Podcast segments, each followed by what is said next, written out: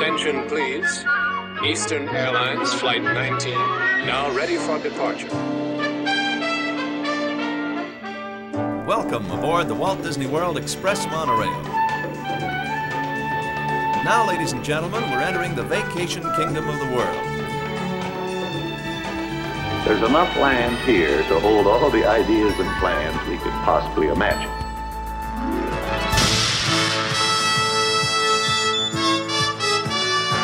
We call it Epcot. Will be our experimental prototype city of tomorrow.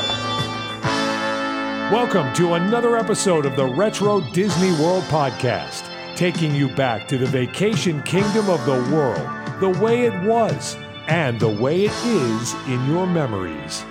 All right, welcome to another episode of the Retro Disney World Podcast, the official podcast of the Lake Buena Vista Historical Society. I'm your host, Todd McCartney, and tonight we'll be taking you through episode 50. This one's been waited for a long time. It's Horizons Part 2 The Promise, where we'll be diving right into the ride and all the details from start to finish of that attraction that so many of you love and so many of you have been asking us for years to do. So we have finally arrived. And sitting here with me, as always, this evening to go over this ride, who's very excited, I know, Mr. Hal Bowers. How you doing tonight, Hal? Aloha, I am doing fantastic. I'm so psyched for this. Hours, hours of research gone. I, I feel like I could keep. I could research this thing for like another five days and still not have enough stuff written down for the. It's phenomenal. so It's never ending. there will be things that we will miss that we will pick up on in in the next episode. Right. So this is Guaranteed, episode so- part part two of three. Next next month will be part three, the legacy. So we'll talk about everything that happened there after the demise. But hey, we got too much good stuff to talk about tonight. So uh, also coming in from the Rubber City, capital of the world, Mr. JT Kujar. How you doing tonight, JT? I'm good. And like this, the first thing that goes through my mind when you guys describe this is like those old Godfather VHS tape sets. Like this is going to be like three whole tapes worth of Horizons, and I just right. it's insane. But uh, I'm excited because I know not much about this ride, and you know, it's I'm I'm kind of like.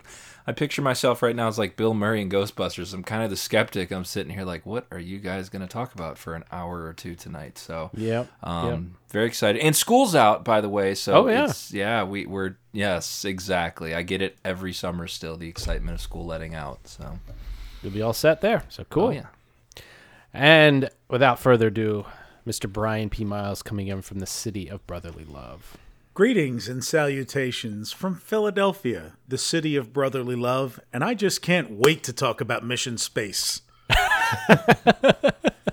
Is that the one where the buttons don't do anything? I, hey man, it's got those metal switches that go up and down that you. Oh, like Oh, they're so soothing it's, for my it's, I love it, hyperactivity. man. I just I just sit there and flip them. yes, it's like I want more control panels with lots of beeps and lights and uh, those. I feel like I'm flying a 747. It's great. We're gonna talk about a control panel ride that actually worked tonight. Are we going to learn about the fourth landing option that nobody got to use? we shall find out. We shall find. I out. hope so, because that's the that's the Easter egg I'm waiting for. All right, all right. We'll see what we happens when we get there. So, all right. So we have a couple comments and corrections from last month and la- and, and um, prior months actually. Uh, Rick Webster, if you guys remember, he he's written in many a time, and um, he said as I rewatched Timekeeper, I noticed something in the helicopter sequence, and it made me curious as to whether it was a coincidence, coincidence or nod uh, to another Tomorrowland attraction. And we mentioned this last month too, so uh, we got the answer now.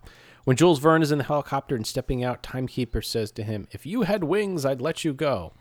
And Rick says, Well, what do you think? Coincidence or not?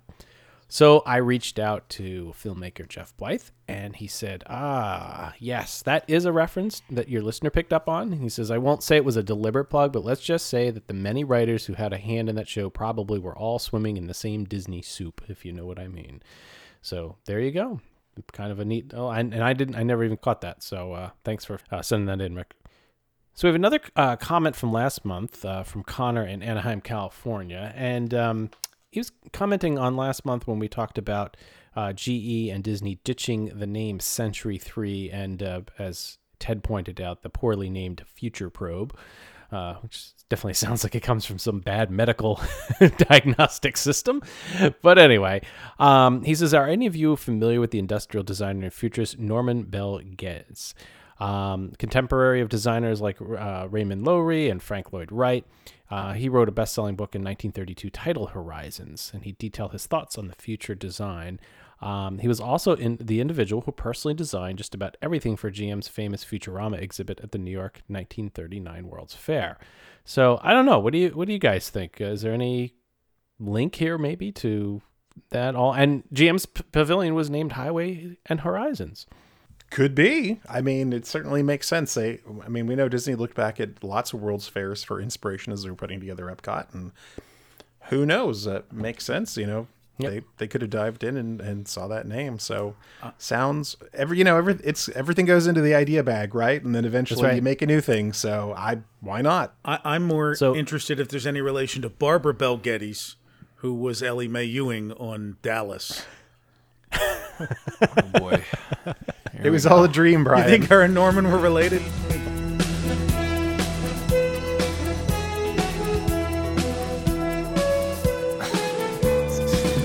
Turned into the Dallas podcast, everybody.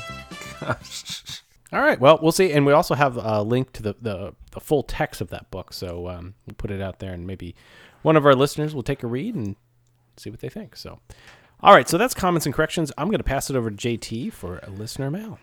Thank you, Todd. Moving on to the listener mailbag. First question is from Park Ebsey. Uh, Park wants to know, he's not sure if this is the world's dumbest question or not. Park, no question is dumb. Uh, he says, Does Meisner's, he pronounces it Meisner's Lounge, come from Michael Eisner, as in M. Eisner? He says he knows this hotel was his baby, so maybe it was a little nod to him. And I know Hal reached out, uh, but first I want to see do you guys call it Meisner's like he does, or uh, Misner's? Is that another way? I'm not sure. What do you guys got? I always thought it was Misner. My, Meisner for me. I- I've I've always heard someone say Meisner, so I'm, I'm gonna have to, I just have to go with what I know. All right. And uh, Hal, you mentioned who it was named after. Who was this? Was it named after Michael Eisner? It was not named after Michael Eisner. Now, oddly enough, in a Florida themed resort, they actually found a theme that was uh, actually, and this is highly controversial now because that space is about to become a Beauty and the Beast themed restaurant, which makes no conceptual sense in a Grand Floridian hotel. But the name Meisner does because there was a famous architect in South Florida named Addison Meisner. He lived from 1872 until 1933, and he was responsible for building all kinds of super cool stuff onto him. And I did just find a little news clip on him, and it is Meisner. So there you go. Okay, well, I'm Wow. I'm, I'm going to complete our previous mail. I, I just looked, and Barbara Bel Geddes is the daughter of Norman Bel Geddes. Hey, look at that. How about that? Cue the Dallas theme, everybody. We're gonna play Dallas again.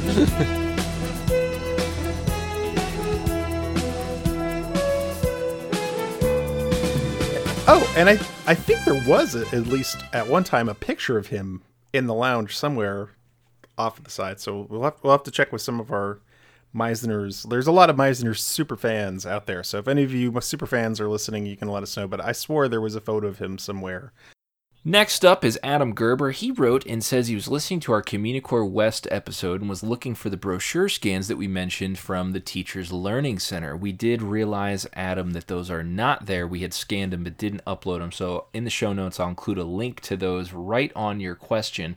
I did want to add, too, this is one of my, we'll say, I don't want to say holy grail because it's not one of those, but working in education, this stuff kind of fascinates me anytime one pops up on eBay, it always seems to go for way more than I want to just to throw it in a box. But so if you have any of these, you know, at home sitting there, lesson plans, anything, be sure to uh, either scan them and share them with us because they definitely fascinate me for sure. So yeah, the brochure he's referring to uh, was an eight and a half by 11 four pager that opened up. It was a little booklet, uh, one sheet booklet, and the cool thing about it was it had this beautiful watercolor on the front uh, of, as you'd expect of a like a man and a woman looking like teachers working over a computer, pointing at things on their computer screen, and uh, the artwork I really love it. So we'll link that in the show notes and check it out. For sure. That teacher center stuff is always interesting to me. Okay, next one here is from Ryan. Ryan says, I really enjoy the podcast and all the things that you cover. Well, thanks, Ryan. I especially enjoy the discussions about aquatic things at Disney, like the wave machine at the Poly and River Country. I've heard that early on there were live fish in the deep section of Stormalong Bay at the Beach Club. Other than few blog posts that say they were removed because the sun block in the water made it difficult for them to keep them alive, I haven't been able to find more information. Do you have any information on this or pictures of this? Uh, I don't. I I've don't never heard of, of of that actually occurring. And you know, people might say, "Oh, you could have a saltwater swimming pool," but the salinity of a saltwater swimming pool is nowhere near the salinity of the ocean that you would need to keep those fish going. So well, that and then the, the and sunblock means- thing is, yeah, I don't know if yeah, that's just that alone, and, and trying to even if it was salt water, trying to keep that clean with a filter, and and I I don't know. We're gonna have to do some research, but I don't believe there was anything. Uh, it, it was ever meant to be that way or ever was that way. Now, I've swam in Stormalong Bay, but I forget. Is it salt or is it chlorine? I believe chlorine because I don't remember any weird salt feeling. Yeah, it's I, I don't know if it was for particular that one. I know the the, the new pool over at uh, Wilderness Lodge is actually salt water, and you can taste it slightly in your mouth. Oh, the DVC one. The DVC one, yeah, that's it's very low, but you can you can tell it has a softer feel to it. So, uh, I have not swam at the one over at the beach and yacht club. So, All right, so I'm gonna kind of confirm based on this site. It does say it's regular chlorine water, so I would say negative on the fish ever because I don't think they went salt or something that would house fish and then back to chlorine. But I guess crazier things have happened. Um, you could be confusing it with Typhoon Lagoon too because that is roughly the same kind of era, and they did have the the saltwater thing to swim with the sharks and all that. So Yeah. maybe that's it. And it definitely wasn't affected by sunscreen either because that was open for 20 years or so to swim with those random fish. So right. The other thing that they could have done too is they could have blocked off an area either with plexiglass or it was just it, it was a very high salinity pool. You know, it was a true guess that's true, true, saltwater pool, and then there was netting or something that kept them. I have no idea, but um, I don't know. We'll have to do we'll have to do a little more digging on this and see if we can confirm. Yeah, if any, you or anyone you know knows the answer to this question, be sure to reach out. Because the research I did, everybody's like, I don't know. So Okay. dig a Well, little deeper. Yeah, for sure. We'll get back to you on that one, Ryan. So thank you so much for listening and writing. Uh, the address to get to us podcast at retrowdw.com for all your questions, comments, concerns, uh, and a chance to get on the show.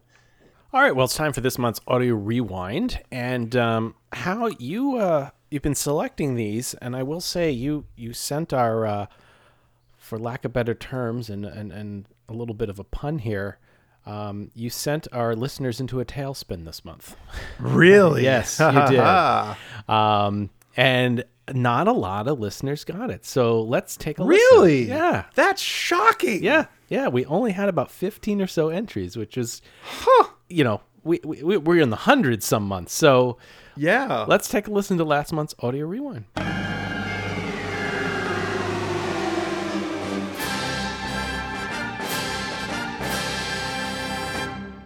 Well, that is from the American Adventure at the end of World War One. Yeah. Uh, when they talk about the flying aces and stuff. Yeah. Wow, I cannot believe. Yeah.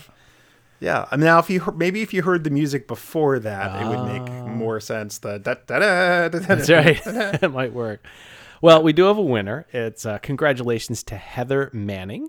She has won a copy of A Day at the Magic Kingdom VHS. Her choice if she wants the end with Spectro Magic or the end with the Main Street Electrical Parade. So we'll get that out to her once she chooses. Uh, no VHS players included, so um, it also doubles as a store stop, nice little bookend, whatever, whatever have you. So.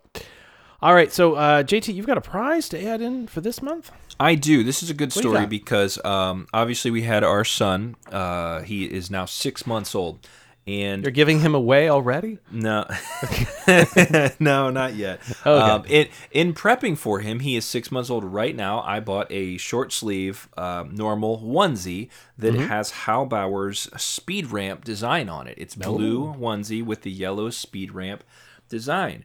Now, in my poor planning or not knowing that he was going to grow like a weed, he is now in twelve month clothes at six months. So.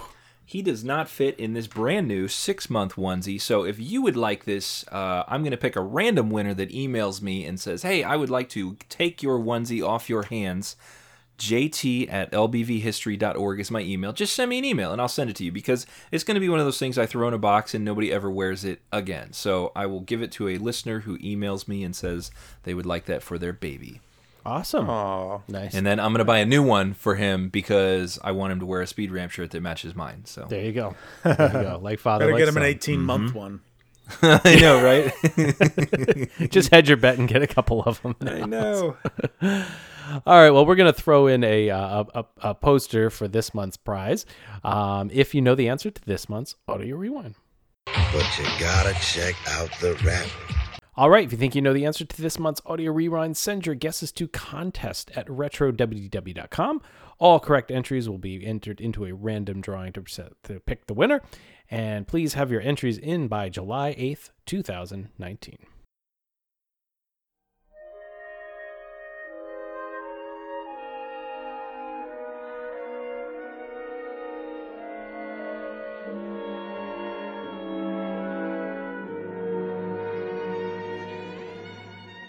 All right, well, it is time to board Horizons. I know many of you out there have waited years and years, and basically ever since we started this podcast, we've been receiving And if you were there on opening day, you had to wait another year to ride it. That's right. You had to wait. So, so this is like you know you had to wait another year. Let's talk about. It. now, was it there uh, on opening day or was there nothing there? Like it was uh, dirt?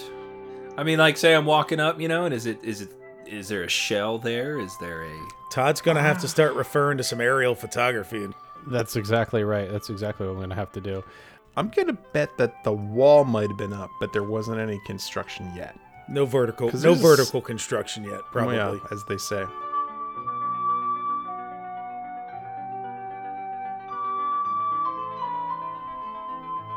See, we have aerial photography from January 12th, 1983. So that's what, four months after, after the park opened. The building is up and they're starting to put the roof on. So it definitely was under construction on opening day. Um, and I think the early, I think we have a photo that dates back to November 1981 that shows some of the footers going in. So um, it was definitely uh, under construction uh, when it opened. And there was a, a wall up and you really couldn't hide it behind the wall. no? was it's pre- a big pretty one, big. isn't it? Yeah. And even when they demolished it, you couldn't hide the demo behind it either. So, all right. So tonight, Hal and I are going to walk through the ride with you guys. Um, you know, we've been on a lot of prep work, and we want this to be, you know, for those that have never been on Horizons, we want you to feel like you've been there. We want you to hear what it was like to be there. Um, and Horizons, the, the as we mentioned last month, it really started by walking up to the building. And there was a big sign out in front. Remember in the planter that said Horizons with the GE logo?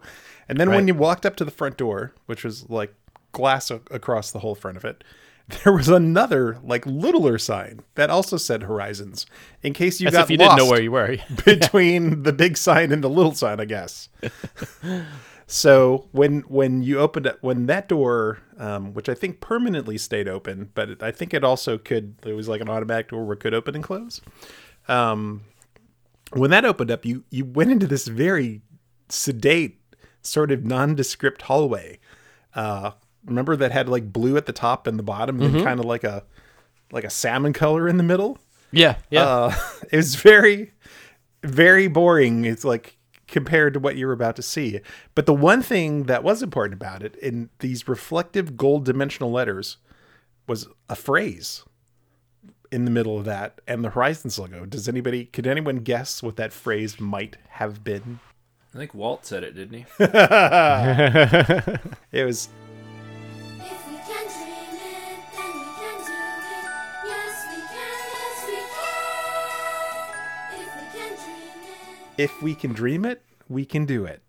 And That's right. and for more than a few years, as you said, uh, a different version of this quote, "If you can dream it, you can do it," has been attributed to Walt Disney and appeared on multiple pieces of official merchandise stuff in the Hallmark store and in the parks, and it's on some D- Imagineering DVDs and all kinds of stuff. But and, and some of us made a secondhand job, or I should say, some of us had made a second job of trying to attribute the quote correctly to show writer Tom Fitzgerald. But tonight, we have a guest that's going to cause us to rewrite history. I'm Sherilyn Silverstein. I am a creative director and, and copywriter. I began my career uh, in a small place in, in a small agency in New York called Cohen and Marino, and then moved on to an agency called Marsteller New York. Uh, Marsteller uh, was its own entity, uh, was bought by Y&R. There's a lot of history there, but that is where uh, that is where this campaign began, and where I wrote, "When if you can dream it, you can do it." I, I began my career there as a junior copywriter at Marsteller. Uh, I was at that time uh, the only uh, girl, one, young woman on staff, uh, and you know it was kind of it was a little bit scary because there were a lot of very senior, very really seriously good writers there, and it was a very competitive environment. A great place to start your career because that means that you're always going to know how to do it right. So it was a right start. Uh, and the company had been taken over by Y&R. Bill Marsteller, who ran Marsteller along with Harold Burson, uh, had retired and sold the, the agency to Y&R, which is part of WPP, very big ad agency. And uh, the idea, what Lou Mignani, who at that time ran Marsteller, was very keen on getting new business and uh, it was very important to him. And it was important as a young copywriter uh, trying to make her way in the world that nobody ever heard of to be as good as I could be so I could keep my job, frankly. Uh, and uh, there came a day when we were told we were going to pitch GE. Uh, we were going to pitch parts of GE. Uh, and so all the senior writers, of course, they got a chance to work on TV or whatever. GE had an agency, but they thought, well, maybe we have a shot at this. And being a junior writer with you know very little sway, I was assigned to work on the recruitment advertising for GE. Uh, it was very important to them that they they recruit very intelligent and smart people from smart top colleges. They were feeling like they were losing ground there a little bit. Uh, and so the president of my company said, okay, you're going to work on the recruitment part. And my partner, who was much more senior than I, he was very annoyed. Uh, we, got, we got recruitment advertising. There's nothing wrong with it, but it's it's not it's not the most ideal thing to work on. You want to work on television. You want to work on the big stuff. Yeah. But anyway, so we we set to work on a campaign. We he said do a recruitment ad that makes me want to go to work for GE. And we did at that time we did not have Google. We did not have computers. I was there on my Selectric typewriter trying to keep my job. And we did a series of what they called comps, mock ads, you know, that weren't real. And one of them I wrote, there's a woman standing there and she's with a, a young guy and she's the teacher, he's the student. And she says, if you can dream it, you can do it. Uh, and we we presented that for the pitch uh, to our bosses and our creative directors. And my my boss said, "If you can dream it, you can do it." I don't know. What do you think? Do you like it? And I said, "Yeah, I like it a lot. I think it's great." But I was afraid to say it. And I said, "Yeah, I think it's great." You know, my partner, he was rolling his eyes. He said, "It's so corny," you know. Um, and it really wasn't the big part of the pitch. It was this little minuscule little part of the pitch that nobody really cared about. They were all doing TV, you know. So we did comps, we did mock-ups, and they took. I was not senior enough to go to the pitch. I wasn't senior enough to go to the meeting, and at that meeting was Jack Welch. Now I don't know whether Jack Welch remembers the meeting. I wasn't there, but the senior management and creative directors went. And when they came back, the president of the company said to me, You would not believe what happened at this meeting. I said, How did we do? He said, We you can't even believe what happened. He said, We put all the work up on the wall. And Jack Welch pointed to that ad that said, If you can dream it, you can do it. And he said, I am buying your agency because of that ad. Oh my. There was my career. Wow. I was like, holy Toledo, this doesn't have, it's like a game show. You know, what do I do now? Do I get the car or what? um, so uh, that was the beginning of it. So we started to work. Uh, so Bob, who I had worked on for the pitch, now moved off it. And I worked with a woman named Marilyn, and we created uh, a brochure and several print ads uh, with that. If you can dream it, you can do it as the theme. Do you remember about what year this was? Uh, it was about 1981. Okay. uh, I 1981 or thereabouts. Uh, and I remember, uh, and you and you ha- the perspective of this is a little is is different. Uh, you have to think that first of all, GE had a tagline. They had a tagline for their main brand, which was "We bring good things to life." That was iconic. They weren't ever going to walk away from that. Uh, we needed to have that tagline in our advertising for recruitment. Uh, and so there, there's a thing we do in advertising, you know this, that where you, you create an eyebrow at the top. Right. So the, the plan was okay. Let's make if you we, you can do it, you can do it at the as the eyebrow for this campaign, and we'll put we bring good things to life in the corner, and uh, that's how we did it. But it wasn't as though this was a breakthrough, huge tagline. It was a very small part of something that we had won as an agency. And for years and years, uh, you know, I don't even think about it because I've gone on to other things. You know, I have a child, I rise up in the ranks of advertising and do different things. And then I'm I'm online and I see this, you know, and I, I wait, wait, wait, hold on, guys, not true. Uh, now, but there, here I am. I'm going to go. Sherilyn Silverstein, who nobody ever heard of, is going up against Walt Disney. Okay, not happening. We had no connection to Disney. We had no connection to Epcot. Then Epcot came, but this was before that, uh, and so my I, I will stand by it forever uh, and say, if you can dream it, you can do it. Was written by me. So here's a question for you. Did you ever go to Epcot with your family and see your line in the ride? Yes, yes, we did. And, and you know, it's funny. Uh, I said we took pictures of it. We were actually trying to Yeah, figure out where those. they had it on the wall, yeah. Yes, they did. And I and well, you're not going to believe this. This happened today. It's unbelievable. I'm I'm in my room and I'm getting ready and and the TV's on and this I'm not going to say the name of the bank, but the bank says. You know, if you can dream it, you can do it. A quote from Walt Disney, which you know, and I couldn't believe it. This is what is this? This is crazy. Well, it was a great line you came up with in 1981, and I doubt you thought you'd be talking about it uh, 40 years later, but here we are. Yeah, that's the truth. that's the truth. So there Wow. you have it. We know Sherilyn wrote, "If you could dream it, you can do it." And Tom Fitzgerald probably changed the "I" to "we" to "If we can dream it, we can do it," and that's why it's there today. And I feel really good about her story, particularly because Jack Welch really liked that. So chances are.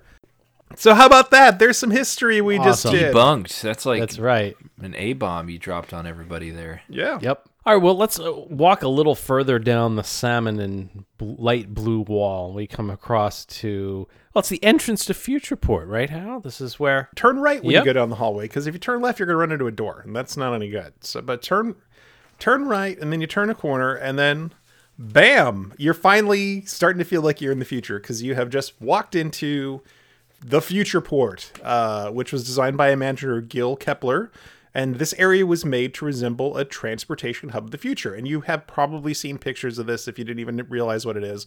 It looks like it's got a you know it's a room with a big status board on the far wall. Yeah like a depart and it actually says future port departures across it. And then there's this long list of of like names with like flight numbers and destinations and gates and method of transports. So let me tell you what what you could have done if you had visited futureport so Gate 9B, you got your Love Express to Mesa Verde. You can take the SkyTrain to Ville de Mer, the sea town in English, uh, at Gate 7B. You can take a Space Shuttle to Brava Centauri at Gate 3A. How about a sea train to Ciudad Atlantica at Gate 6B? It's now boarding. If Brava Centauri is in your speed, how about a space shuttle to Astral Base 4? That's a Gate 1A. A Skylift to Sea Castle, Love Express to Villa de Sol, shuttle to Nova Cite, uh, shuttle to, um, to Omega Centauri. Well, you can't because while you can Why not? because you can follow the open door to Concourse A Dick Nunis himself placed a garbage can in front of the fake door on the right side of the hallway that said it leaded to Concourse B, so you cannot go there. And that is a true story. So, one of the f- sort of famous things about Space Mountain that George McGinnis was very proud of is how when you walk in in the Disneyland version, when you go in, there's these fake doors that look like it's going off to other places within the thing. And he thought that was really cool. So, they repeated that here. So, the day that they went to showcase, you know, they do go to do the handoff between operations, Imagineering and operations. They take Dick Nunis in, and Dick Nunis is going in, figuring out where to put the garbage cans, and he literally grabs a garbage can and shoves it in front of the fake door going the other way and spoils the illusion. So Dick Nunis is why there was a garbage can in front of that door, that fake door, for years and years and years. That's hilarious. And you hilarious. and you, never don't dare touch Dick Nunis' trash can. No, You don't But it. isn't it fascinating? And I, but I find it fascinating that Imagineering doesn't concern themselves with the placement of the trash cans. That becomes an hmm. operations thing. So they're going and you know designing everything, and then at the end when they're all done, someone is going through and going like, yes, like trash can there, trash can there, churro cart there, trash can there. Didn't didn't you point that out with Galaxy's Edge the other day? How the trash can was shiny. Somebody Yeah, did. yeah. the right. The trash can was very was. I mean, it had a little bit of weathering on it, but it was like super shiny compared to like how you know well used everything is around it. Right. right. And I mean that's the thing. And I mean we know that they they'll come in like, or at least in the old days, it's like if there was a ding in the garbage can, they would go back to the shop and get fixed up, and there'd be a replacement to put out while it because you know that was important to keep everything nice and clean and exactly. so yeah. So if you if we were keeping track, just so people do keep track here, this is this is we have 37 scenes to go through tonight. okay, so this is Futureport. I, I just want to set the stage on this one though, because when you're walking through Futureport to board your ride vehicle, the you know we're used to this like space age spaceship style theming now we've all seen it a million times when you walked into it in 1982 or 85 or 86 whenever you saw it like you only saw that on like star trek and star wars and Yeah. like you walked into this thing with all this indirect like off neon colored lighting and stuff that was that wasn't direct light and these glowing screens and everything and you just like you did you felt like you were about to blast off Yeah, they and I think there was another pair of doors later on too that gave that same Yeah. illusion as well. Was is that? It reminds me, you know, going along the same token, Brian, is that later on Body Wars came gave that same appeal too. You know, that Oh, same yeah. same look and feel to it. You know, that you were gonna go someplace. Um, so it was the airport airport of the future, if you will. That's right. this this whole the whole experience here was so I don't know the anticipation built up through the queue was fabulous.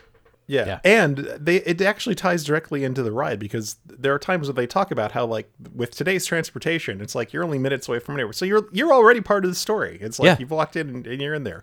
And I think they're how uh, you know every single scene in this entire attraction and ride had music and theming that was unbelievable. I, I, went was- through and audited it all, and it was unbelievable how much is was was done for this ride. I was just gonna say we have to mention the song here because this is Yeah. where we get our first introduction to Horizon's theme. Yep. New Horizons.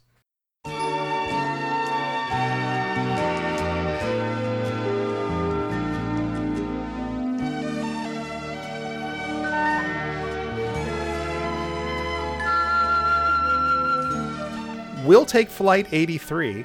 Get it? 83. 1983. Yep. uh, to Horizons, which is a gate 4A. So into Concourse 8 we go. And once you go through the doors, you go down a long ramp to the end of the room and then kind of double back, continuing down. And, and you talked about this on the last show, Todd, how Yeah. you change elevations right away and you're like, you're heading down. Heading down right, you got to get down to the loading level, which Yep. uh, which was quite low. And uh, so one of the things early on that George McGinnis came up with the idea was uh, was kaleidoscopes to use as travel posters. So on the far left hand side of the room were these big kind of windows with a collided with a bunch of mirrors and a screen in the center, and uh, they used the pa- paintings that futurist Bob McCall did as kind of like uh, conceptual pieces for the the different areas. Uh, and they would kind of move them around and with all the reflections it seemed like this really big thing but really it was just like a bunch of mirrors. It almost Uh, looked like a giant globe. Yeah, it, it Yeah, does. the because right. they had an angle on them, which was really really cool. That's it exactly. When you looked through the glass front, it looked like a big globe with these images projected on it, although it was just, you know, a, a much more simpler thing. And they showed you the three environments that you would visit on the ride Sea Castle, Nova City, and Brava Centauri. Uh, sorry, Mr. Verde, you don't get one here. They just. yeah, completely left you out. For some but- reason, that was left out. but it's one of Uh, our favorites, as we'll get to. and, and when you walk, when you walked up to each one of these little windows, uh, there was a little speaker that would tell you a little bit about uh, each one of the locations. So let's listen to that. Mesa Verde, the most advanced desert reclamation complex in the Western Hemisphere, invites you to explore its wide range of career possibilities. Maglev Express service to Mesa Verde leaves every 30 minutes.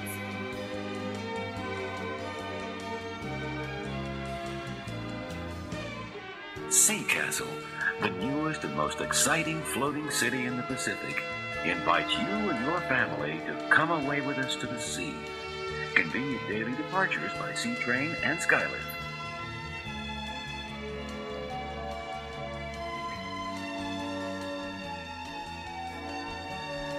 Brava Centauri, newest of the exciting Centauri series of space stations, offers remarkably rewarding opportunities in Earth support vocations. Come up to Brava. Space shuttles depart daily.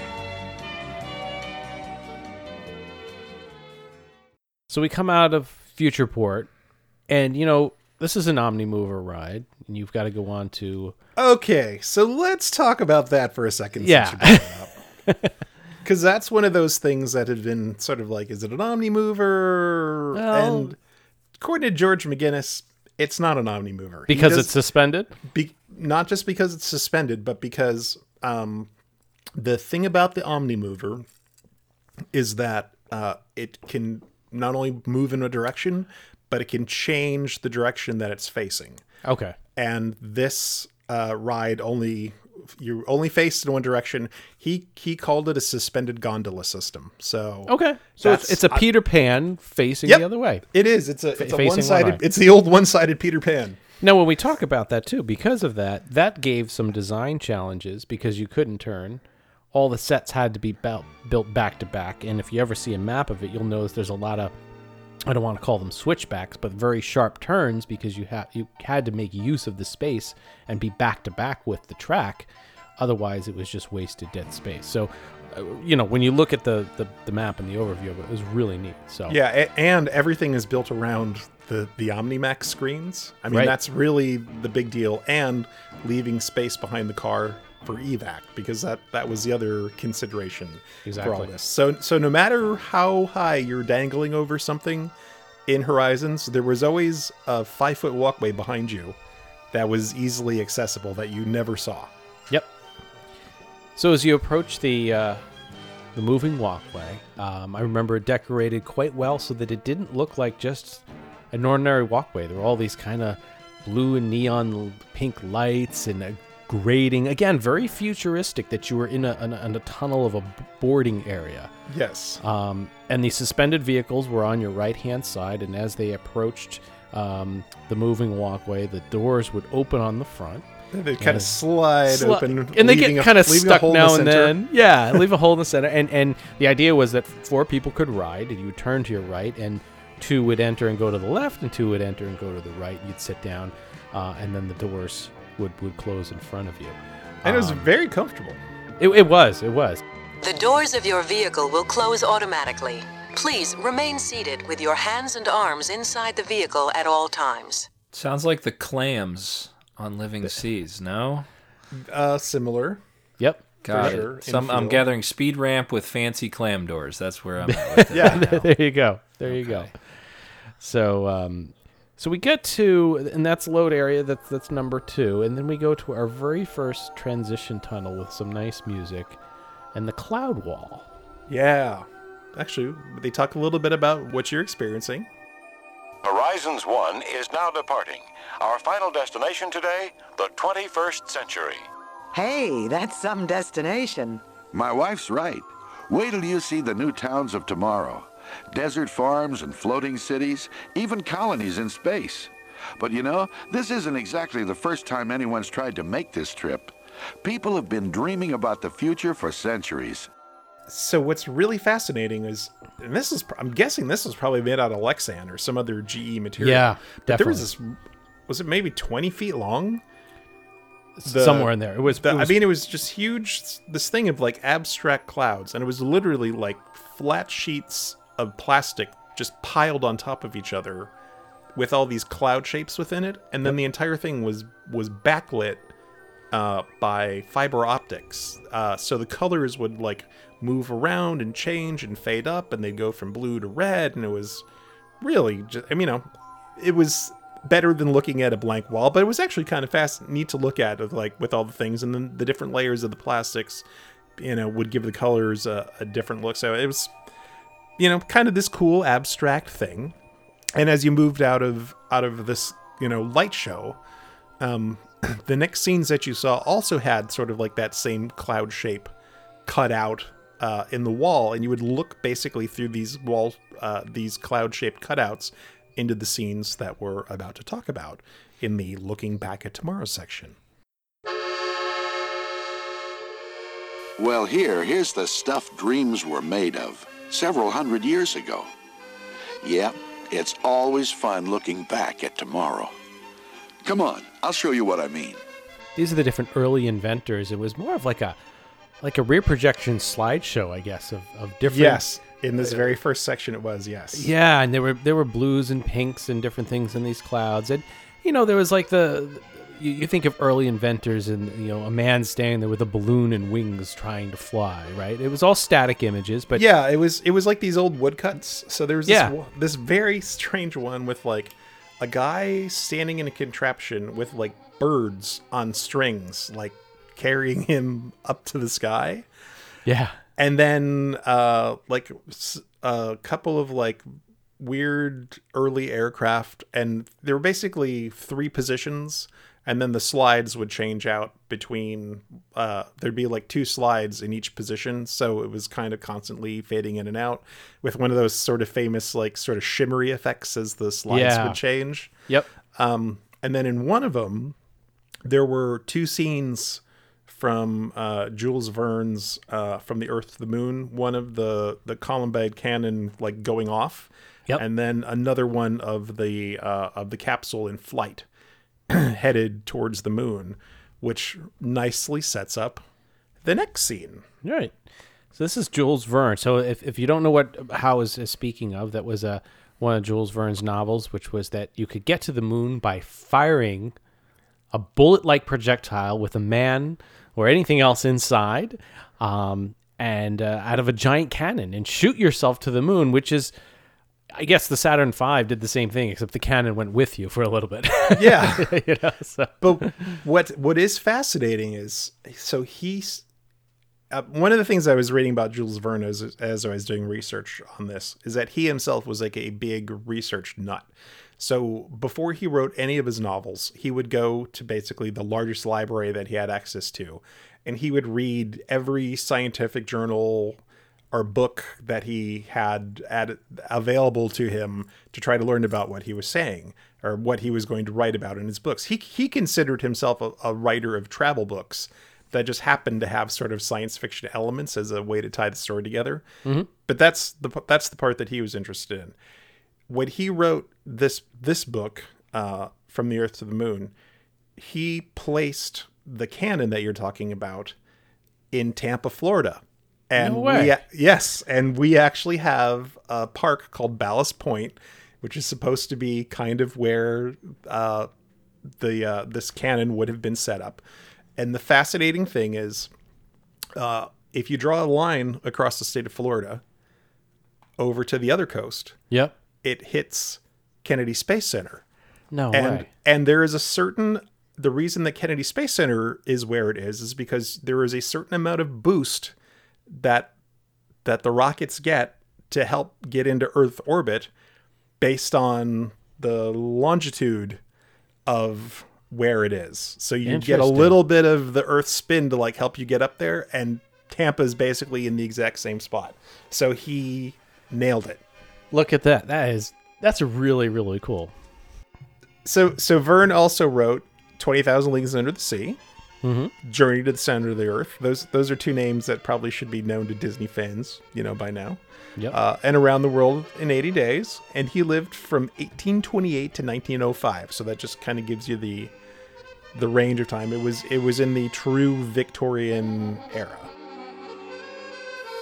There's the grand old man himself, Jules Verne. This is the way a moonshot looked to him back in the late 1800s. Old Uncle Jules may not have had all the answers, but he had the right idea. He was just a little ahead of his time. The next scene is a cutaway of the bullet, life size, as if what it would be like if Jules Ber- Verne was inside the bullet, hurtling towards the moon. And it's a plush velvet interior, very steampunk like, right? Turn of the century. Well, you got to Wow. go in comfort, Todd. I mean, if you're going to go, you might as well go first class and bring and bring your I mean, chicken. Plus, you just got shot out of the cannon. Yeah, you don't know what the landing's gonna be like. I like the you know the plush interior seats and everything. Better have some Scotch guard on that with that chicken floating around there. yeah, the, got the chicken up top, uh, and there was a do- there was a dog. There's a below, dog. Rob. Yep. And all those that's all nods to the novel. Yep. And that's that's why that's in there. So the this his book was actually he had two parts. He had up to the launch and then the second book, the sequel, once the first one did well, was called All Around the Moon, and that's where this comes from. So uh, they take some liberties with the book because they're really trying to focus on Jules Verne in the in the story. There were like five human travelers in the capsule, along with two dogs, several chickens, and rooster. Uh, the chickens and a rooster were part of a prank. They were s- s- uh, snuck on board because one of the guys like wanted to let him loose when they got to the moon, so they would think that the other like there were chickens on the moon, and they would go ha ha ha. ha. Got ya. Stuff that passed for comedy back then, I'll tell you. Yeah, exactly. Uh, oh, oh, and if you're wondering if the figure is a good likeness for for Jules Verne, it, it actually is. It's it's probably a little younger than we typically see him pictured, uh, but it, it it's him for sure. Cool. Cool. Yeah. Uh, some other features of the craft. So there were three windows. There was a window behind him, so you could look out. There was also a window at the top of the craft and a window at the bottom. And they actually built it in the cutaway version. It's like you can see like the the um the metal with the glass in sandwiched in between with like Yes. rivets in it, both at the top and the bottom. They did a really nice job. It is. It is really cool. Like like he's made this pressurized chamber or any, Mhm. something like that. It is. It's it's done done really really Yeah. well. And do you Um, remember? Do you remember what was in the upper right outside of the capsule? The moon. Yeah. The moon was right up up in the top right, and that was a, a preview for the next mini scene, I guess you could call, because it's still part of uh, of the Jules Verne uh, uh, scene. You'd come around the corner, and it, it wasn't just the moon; it was, the, man, on the yeah. moon, right? Yeah. exactly. Uh, and I, I think there there was an old film that was it uh, that, that portrayed that there was a man on the moon, and and that the rocket that Jules Verne had would actually uh, land in his eye, and Yes. um, I believe it was. It's it- Georges Méliès is the filmmaker. It was a 1900 film called Le Voyage dans la Lune, or A Trip to the Moon. A trip to the moon. There we go. That's it. So you come around the corner, and they've taken Jules Verne's bullet and they've smacked it into the eye of the of the moon, and you know the moon is kind of like hmm, harumph, and it's a it's it's a rear projection of this individual in a, a makeup costume, if you will, at, mimicking the exact uh, setup of, of, of from that movie, and he's kind of sitting there with this. Jules Verne is just smashed into his Yes. right eye. It's not landed his comfortable. eye. He's not very good. Yeah, And, but you're uh, right. It was it was a physical moon with a with a physical rocket stuck in, and then they rear projected We, the we face. should we should mention the other Epcot attraction that today has a reference to this. Yes. Journey into Imagination with Figment at the end of the ride. You That's come out right. and Eric Eric Oh, Idle's face is on the moon at that point. Um, so that that is a Very similar. 2003 era Imagineering tribute to Horizons. It's a little scarier than the original here, I think. Uh, but yeah, still.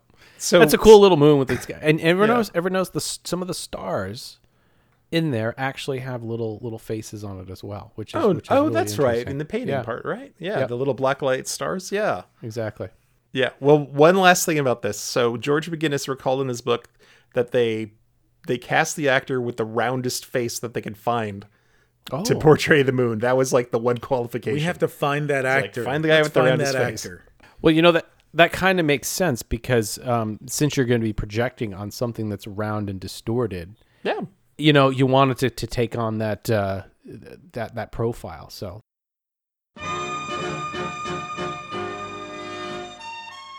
You know, people have painted some pretty fantastic views of the future. And some pretty mixed up ones, too. to the next uh, scene called Robida Flats, which was based on artwork done by an individual from France. Correct? Hal? Correct. Yeah, we're going to keep the French the French theme going here.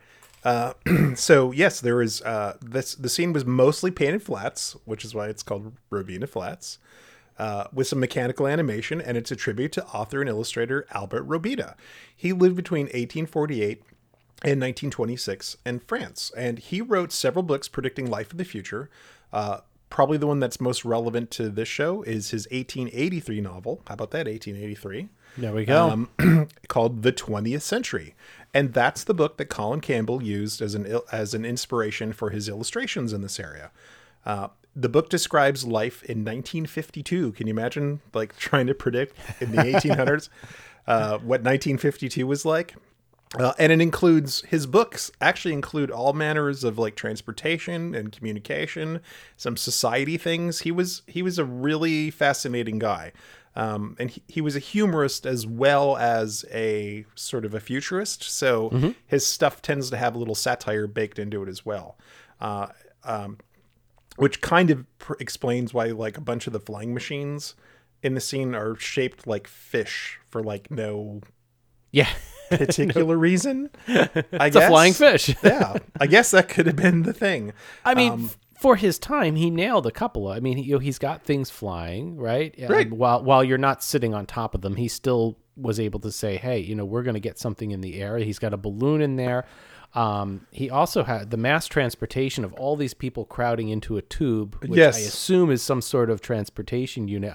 I don't know if it's supposed to be a teleporter or It- to me, it looks like they're going into the subway, right? It is. It is. It's, and that's essentially what it is. It's called less tubes, and it is Okay. a way to. It's. It is kind of like a subway. You would get into kind of like a cylinder shaped thing, and like make a bunch of people go. And uh, that particular one in the ride uh, says that it offers speedy travel from Paris to Madrid, Spra- uh, Madrid, Spain, then down to Gibraltar, and then across the state, uh, the strait to Tangiers.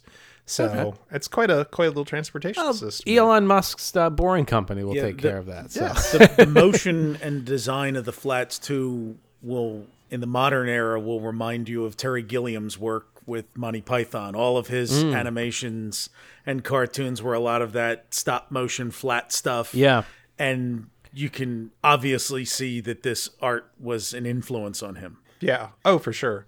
And we should we should probably mention too, it's all black and white, and it's only colorized by the lights that are on it, which was very effective in giving shadows and at certain areas where they pointed the lights, things were purple, things were more red.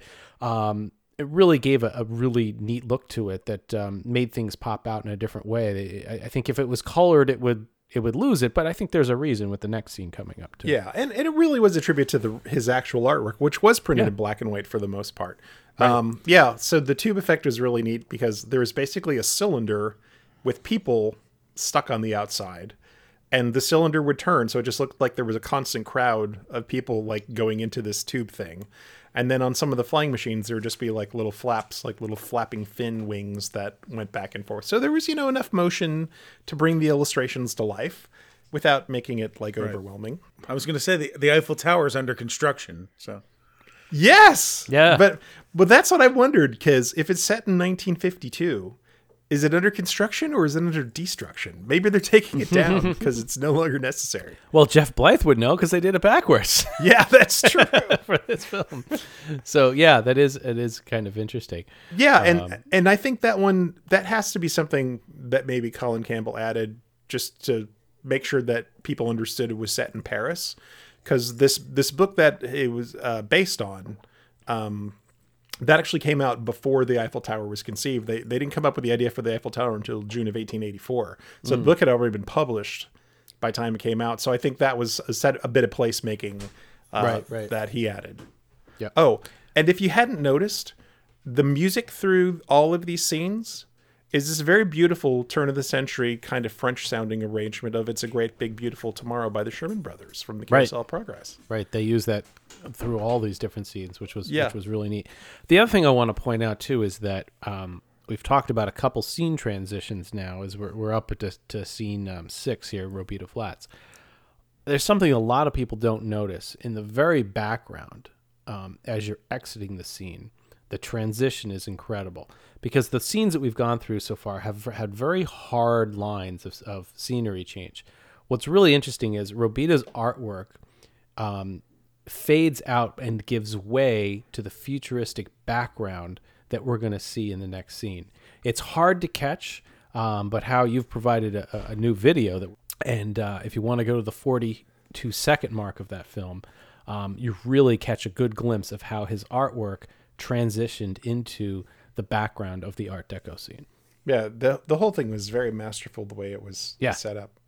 Really, really for sure. And here too, the music. It's like we're gonna keep using "It's a Great Big Beautiful Tomorrow." It's like, but we're gonna go from this very French sounding one to like a very 1920s, you know, Yep. American version. Exactly. And and and that's where we're headed. We're headed to the Art Deco f- version of the future.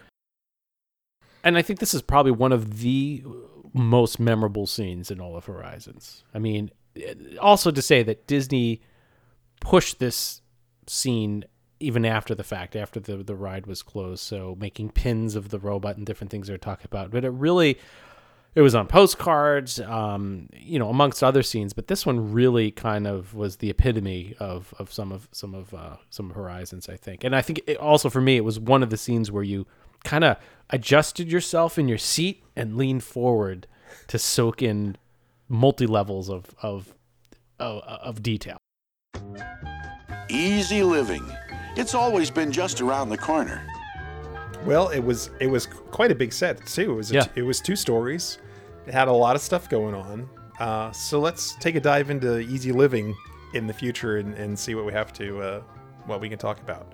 So the, the first thing that you kind of see as you enter the scene is this elegant gentleman in a purple smoking jacket clutching a cigarette holder and he's looking out this enormous window with like all kinds of cool like art deco Yeah, circles geometric and shapes and- broken yeah. into the window. Uh, and and he's looking out onto this this huge colorful cityscape uh, which was heavily influenced by artic uh, sir excuse me who is heavily influenced by artist frank r. Paul's city of the future illustration which appeared on the back cover of the april 1942 issue of amazing stories magazine. And we'll take a picture of this cover and a picture of the background and put them side by side so you can see like it's there's some changes but like it's very very similar.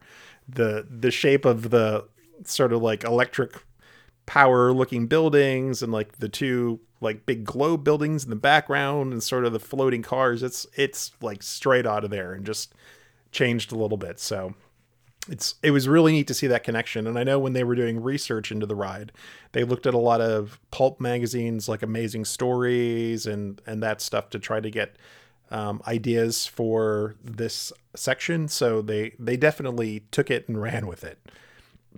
Um, close by is probably one of the most famous denizens of this scene. Uh, Absolutely. the robot servant who is vacuuming the floor with a GE Deluxe vacuum cleaner in one hand and a feather duster in the other. and I am working diligently to try to find the model number of the vacuum cleaner that he has.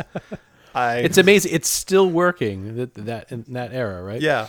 I I managed to find the bag that was on the carpet because when the ride first opened and there was GE branding on it, there was this really cool uh, GE bag that was on it that went away after they stopped sponsoring the show. For some reason, they felt they need to take that logo bag off of it and put on a plain one. And that plain version is what's on display now in One Man's Dream. If it's still there, I don't know if they, how much they redid that Mm. that attraction, but it was in there for a really long time. Can we mention the carpet for a second too? Because Oh my god. where did, did they? I really want to know. I'm curious if they if they hand cut all those pieces. It's such a complex pattern, but I can't imagine going to a carpet manufacturer. No, they regularly did that. So they, they so they they I mean it's such a small space. It, it wasn't cheap. No, I mean, no. Imagine. I mean, here's the thing: Horizon's cost. We we have an actual breakdown. This is the real deal. Horizon's cost seventy three million eight hundred and forty nine three hundred dollars. That's Is that in 1983 dollars? that's nineteen eighty three dollars. oh god. So back then, pavilion budgets were 60 million dollars, 30 from the sponsor, 30 from Disney. Uh, so Horizons was more. But JT, what is the inflation adjusted number? 73 million in 1983 equals 186 million Oh. in today's money. That's still pretty cheap, though. But I, I highly doubt that the Guardians coaster is going to cost 80 million dollars. I mean, it's It was a boatload of money for sure. I mean, and they Yeah. and even that budget was cut back at some point. We'll talk about like how they got suddenly cut ten million dollars from the budget in order to keep it at seventy three. So, all right, so we got our vacuuming robot. That happy looking robot, as well as the chef robot uh, that we'll talk about, who is in the kitchen, were designed by Imagineer Eddie Suze. So uh, thank you, Eddie, because you made two of the most sort of like iconic Epcot characters uh, when there weren't a lot of characters at Epcot. So well done. What's the thing shooting the guy's feet? Is that like a heater or what is I, that thing? I will tell you. So behind that robot, there's a grandfather of the family, and he is getting pampered by all the latest electric servants. Uh, he's getting a haircut. So there's like a, a mechanical comb and scissors cutting his hair. He's sunning himself using a Tan-O-Matic machine, and he's occasionally setting, uh, changing the settings between the four settings on the machine. Uh, there's Palm Springs, Hawaiian, Caribbean, and Miami Beach. So you can get any one of those four tans that you want.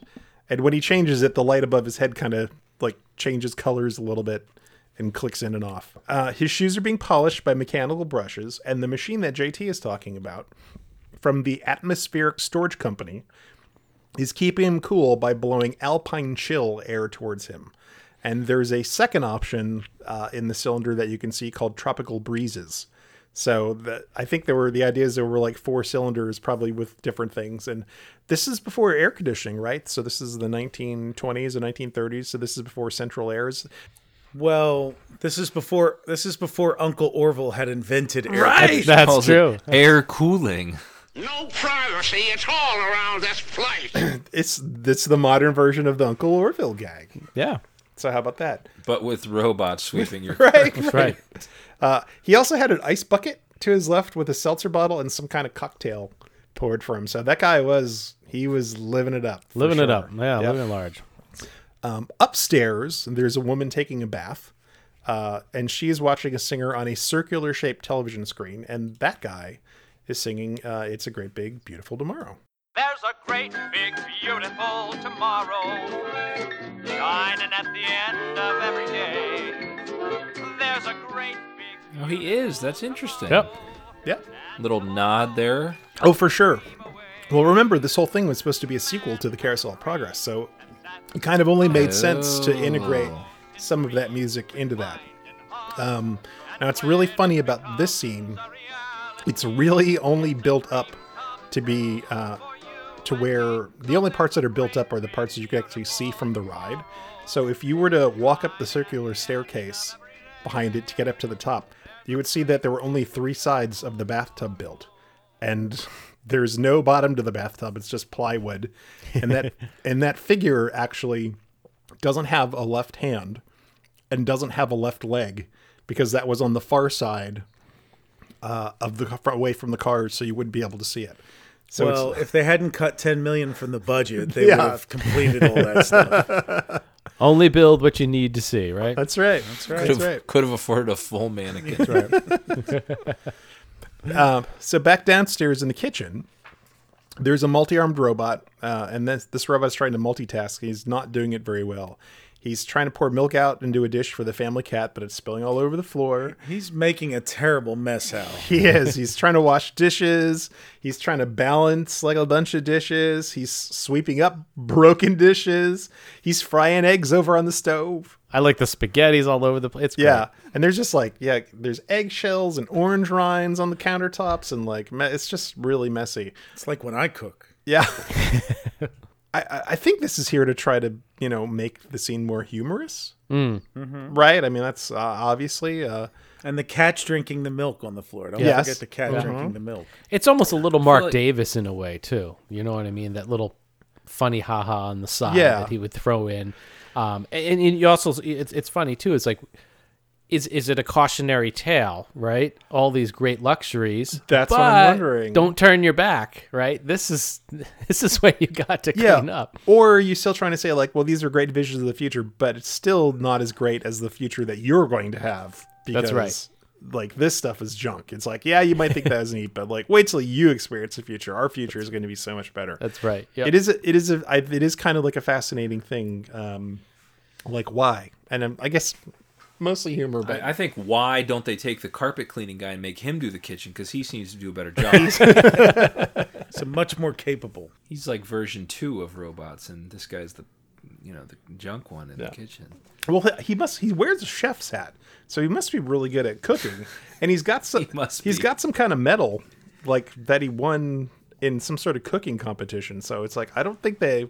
Maybe maybe they just got a bum one. Maybe they got the the Captain Rex of, or the yeah. They give a medal in the ride to the robot. Yeah, like, the robot has a little, won like, a little cooking- Come on. Yeah. It's right He's next. the Why? It's right next to It's like clock. a James Beard Award winner. Yeah. uh, Cordon Bleu or something. Mm-hmm.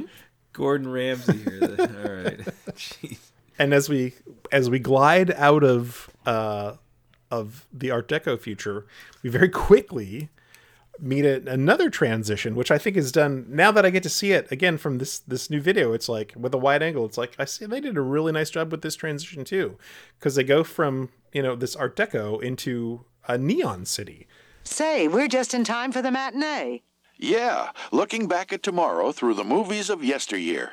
So yeah, so this is the Neon City, which is, if you can imagine, um, marquees starting off, but everything is just outlined in multicolored neon. Now it's not neon as you think is like neon tubes. These were um, uh, painted dowels and tubes and sh- wire shapes that were then painted in uh, uh, fluorescent type paint. So when the black light was on it, fluoresced into reds and yellows and pinks and greens and everything. Um, and there's different marquees of, of movies that had uh, visions of what the future would be like. And actually, I have the, the three of them listed here. Um, the first one was uh, Metropolis from 1926.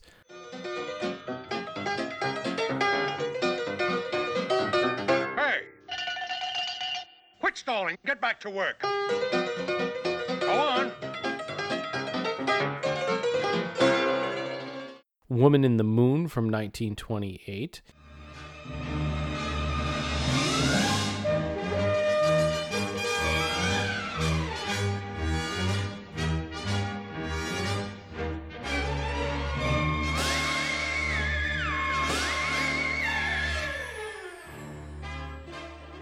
And then my favorite one, which was a Disney film, was Magic Highways from the 1950s.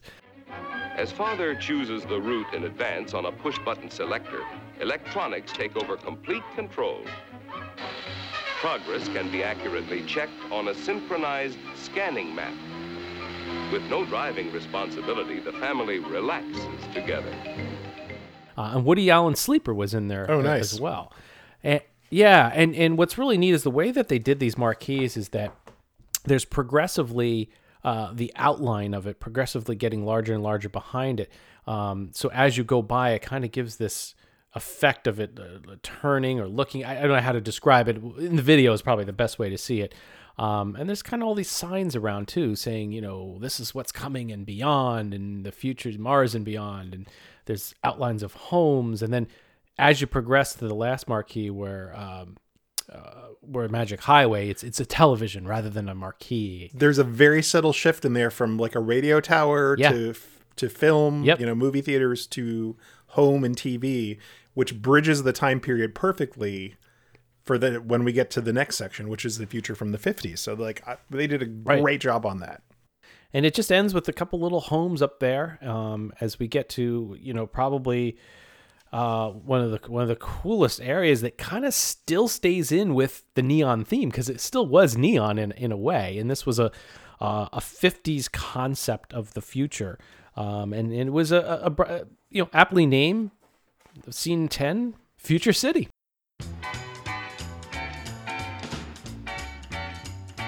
Look, the future from the 50s. A bit far out, don't you think? I guess so, but we always thought the future would be kind of fun. Now, in the original plans, they actually meant to do this as like full dimensional sets, like the Art Deco and the other things later on. But when they needed to cut the budget, they cut a couple of things. One was a third Omnimax screen. they took that out. They changed the scene from being fully built out dimensional sets to being the outlines. And then they also uh, reduced the pre show and post show areas. So that saved him the ten- so the reason we have this kind of neon look is because it saved him a boatload of money from having to build full Right. sets and audio animatronics and stuff. But there's still a lot of stuff going on in this room. By no means, yeah. And this is a big room. It's a huge room. Now, and this, I'd say to me, so far, this room. Tell me if I'm wrong. It Was the most like mind blowing. Like it looks like it's like you know kind of crazy to see in person, but doesn't do it justice on our our film here. Yeah, you're you're starting to rise at that point, going a little bit higher and higher because you're getting to the apex of the ride in terms of height. Um, and as you progress and you see these different things in the background, you go over this highway, and it's hard to see in the video, but the there's these futuristic cars going down the highway, and it says something like what traffic is backed up, and you hear honking, and It just looks like it has like big depth. Like it looks like it's really like a big area. did and the colors again there was Mhm. so much going on with the colors and there wasn't a lot of moving parts but there were just enough to draw your attention and see some activity so you weren't looking at a flat static display Right. uh, it, it was Right, really really neat So so here's some of the Yep. things that you could see. And I'm I'm know there's stuff that I'm leaving off the list. I'm trying to get as much as I can. Uh, so when you first come in, there's a mother and a, a mother and a father wearing jetpacks, watching their daughter hula hoop on the patio, and their house is the Monsanto House of the Future from Disneyland. Then in the back behind that, you see this this sort of like hanging monorail called the Skyline Express, and that goes back and forth from the left side to the right side continually. So there's That's some right. movement back there. There's a fleet of streamlined renter rockets waiting for customers off in the back. There's um, a huge place called the Astro Burger with a fly-in sign. So instead of like a drive-in, it's a fly-in place. And there's a. Very yeah, super Jetson-esque. Jetson. and there's a sign in there that says UFOs welcome. There's two schools next to each other, Cosmic College and Sky High School. There's uh, a person walking their dog, and the dog is in a jetpack, and the person is in a jetpack, and the the leash is just kind of in between them, but while they're flying around. There's uh, one. There's this really neat. As you kind of move up, you can see there's uh, it's probably the one you, that you're talking about. Uh, there's a long line of cars that kind of like it will go down and then turn around and then come back, and then the turnaround is underneath Right. you, so it's just kind of like this continuous thing of traffic. Uh, and uh, there's another thing of traffic to your right on a turntable that starts and stops, and there's a UFO that's causing a traffic backup over there with a little green man, look kind of like wiggling back and forth. There's um, some sign that flips between destinations like New York and Los Angeles, and I think Chicago. Chicago, Chicago. yeah. Chicago, yeah. So Yeah. there's just all this. I mean, there's helicopters that move up and down, uh, like one with two rotors and one single rotor, and there's helicopter noises. And there's this. We change music here completely because after we made that uh, that transition up the Bijou, we don't have uh, we don't have the It's a Great Big Beautiful Tomorrow anymore. There's this really cool, like super typical. It's really really cool. Oh, and Yep. there's these little buildings where you can see silhouettes of kids inside. There's kind of like these eye eyeball shaped or like ovular buildings and there's these painted silhouettes of of like family life. So there's kids having pillow fights and a boy building a model rocket, a teen couple like looking at You- each other. You had to go through Oh it a couple God. times to absorb It's it. all. crazy. Yeah. There's like a girl playing guitar and her little sister is doing a hula hoop in there, and there's a girl on her bed watching TV, kind of like the girl in the Home of Future Living, like laying down watching. There's just all this stuff. A boy Right. working at his drafting table while his dog. I mean, it's it's just thick For- with detail in this one little scene. for a budget cut, it's It pretty is. amazing. It really is. Um, you, you know, I mean, they did they did a lot with it, and I, I want to know. I want to let everybody know too that I mentioned this is this is scene ten. Uh, we believe from the budget cuts, um, there is no, officially on all the documentation no scene nine.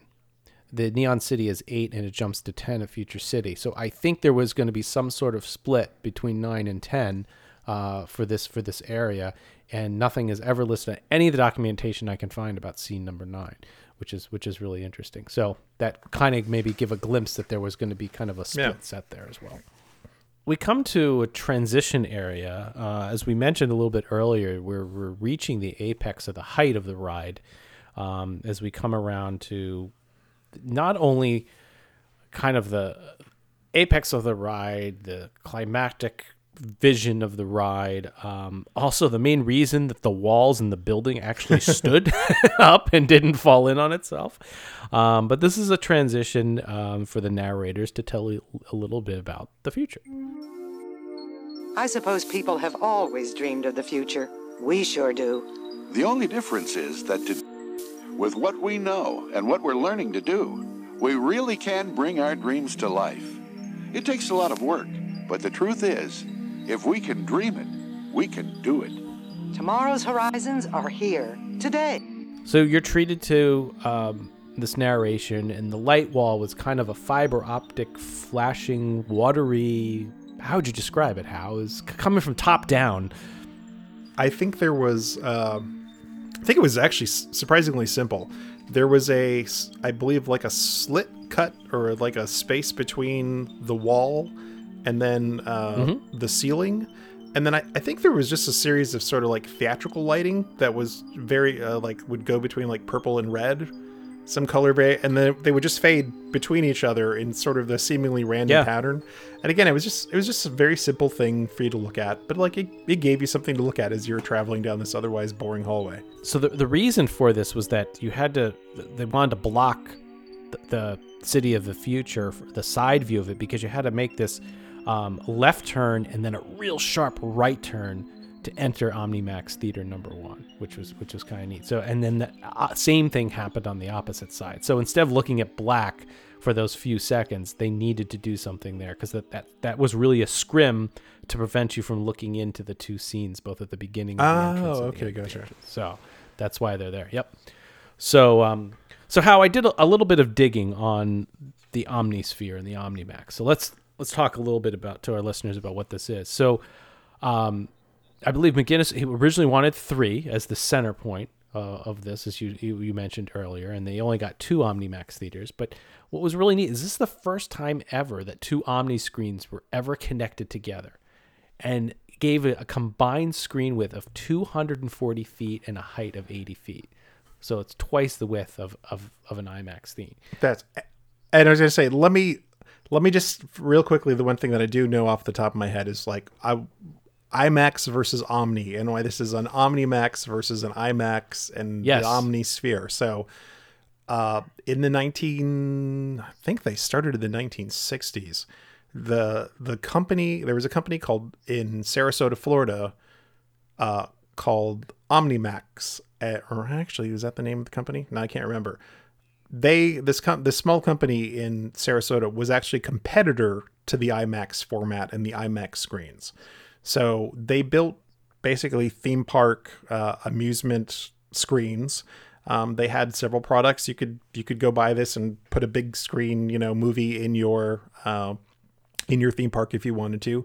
And it was very much like today we think of IMAX as just like a really nice movie theater, but when IMAX started, what it was is like a giant curved screen. Uh, and what they did was take this company, the Omni, the OmniMax screens, and put two of these screens side by side. So as Todd said, it was just this enormous.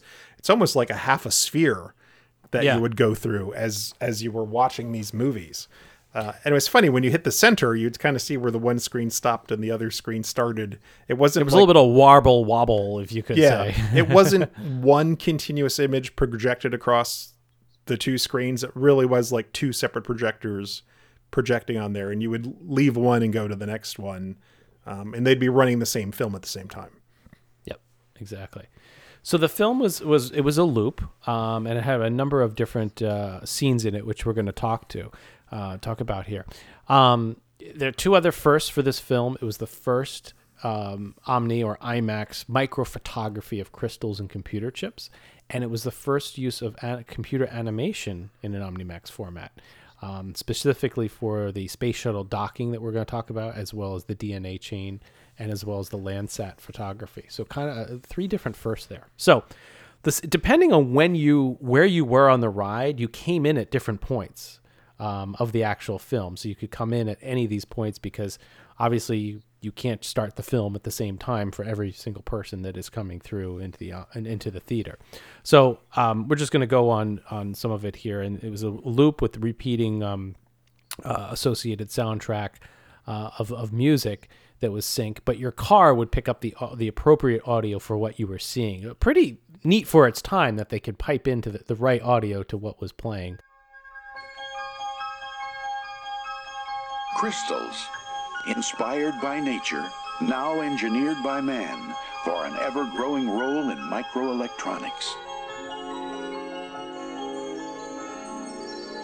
The world of liquid space, oceans of minerals and food ready to fuel tomorrow's needs. The DNA chain, life's molecular blueprint. Decoding its secrets is leading us to dramatically improved health.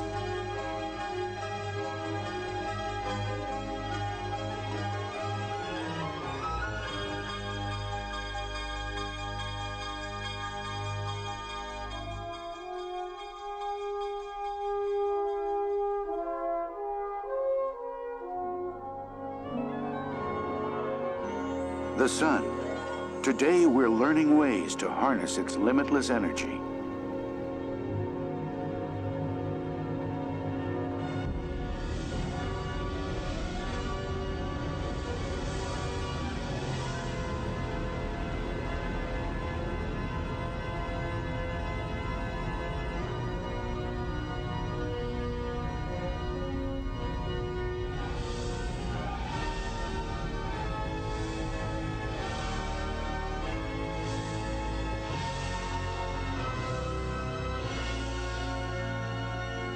Colonies in space, habitats where people live and work. This is no distant dream. We're at the threshold now. A computerized view of Earth. Landsat photography, providing vital data on agriculture, resources, and ecological concerns. The cityscape, a living tribute to our richest resource, people. Here's a new kind of cityscape, the microprocessor, an entire computer on a tiny silicon chip. So we'll, we're going to start here with the space shuttle launch. Um, and what, what was interesting is I looked at it and I said, "Ah, it's got a white tank, uh, external tank on it." I said, "That's only got to be space shuttle mission number one or two, STS one or STS 2. So I started doing some digging, and what was really interesting is all the video clips on YouTube were all reverse angle before they realized kind of what the way that the shuttle would take off that it would obscure its vision from certain angles. So that a lot of the television footage was all from behind the pad, uh, almost out at a boat or something. It was a view you you didn't see often. So I kept digging, kept digging, and I came across a film called Hail Columbia, which was an IMAX film about the first launch. And I took that IMAX film that that and looked at it, was able to find a copy of it, looked at the launch, and actually matched up the smoke pattern, the patterns that the smoke made, to the one that's in the Horizons film. So I can, uh, with 99.99% accuracy, unless smoke just magically goes the same way every time you launch in Florida. Uh, it was actually the very first launch of Columbia. It was it was shuttle mission number one, STS one. And it, Um, from my memory, that is what I can recall about this. Disney asked NASA Yep. for permission to set this up. And in fact, once it was over, NASA said, "Can you please send us that footage?" Because I heard that same great. thing. Isn't that cool? It's like you have the best footage ever. And I tell you, if you go look at the other footage for STS One out there, there's not much that's really good. It's Yeah. it's, it's pretty cool. Now these these these formats of film that we're talking about, these are like 70 millimeter, but run sideways, so that the the actual image you're capturing is enormous compared to you know other film formats. So if someone was shooting 35 or even 70 millimeter the regular way, it's like the resolution, the detail that you would get from this is so much better uh, than what was available at the time otherwise. Which means just like in capturing in 4K today, you can zoom in and use a portion of it and not lose any, you know, not lose a lot of detail. Um, so, which is pretty cool. So from there, we go into a wireframe CG of the space shuttle docked with a space station, and it looks oddly like the space stations from Brava Centauri that we're going to talk about. Uh, we then fly over landscape, uh, was made from land Landstat photography. Um, we fly over a, a cityscape, and then they say we're going to go to a new kind of cityscape, which is the microprocessor, and that's where that micro photography comes from. Um, we see some crystals growing, inspired by nature but created by man. They love Uh, crystals, man. Mission yeah. Mars had the crystals. Like this has got the crystals. Yeah. Just lay down, put them on all your, your important points, and you know you'll you'll feel good. Um, and then the scene that I always found boring was the oceans. Like, oh no, I don't want the ocean scene. But when the ocean scene was done, it came. To, I thought was the the best best part, and I would lean forward again when when in the attraction. And this was a computerized DNA chain that would swing out from the right hand side and then start to spin. And if you just focused your eyes on the center of the screen, you felt like you were twirling 360. And uh, was, even though it was just a CG wireframe, it, was awesome. Because it brought it Um, brought you right up the axis, the y-axis of Yes. the DNA chain. So you're basically flying up the middle of it. Exactly, and spin, it was incredible spinning around. So, and then we go to a wireframe of the sun talking about harnessing the energy, uh, and then that would cut then back to the space shuttle. So um, there's some great themes in there, um, great music, and also to the base when the space shuttle would launch, would would would really get you.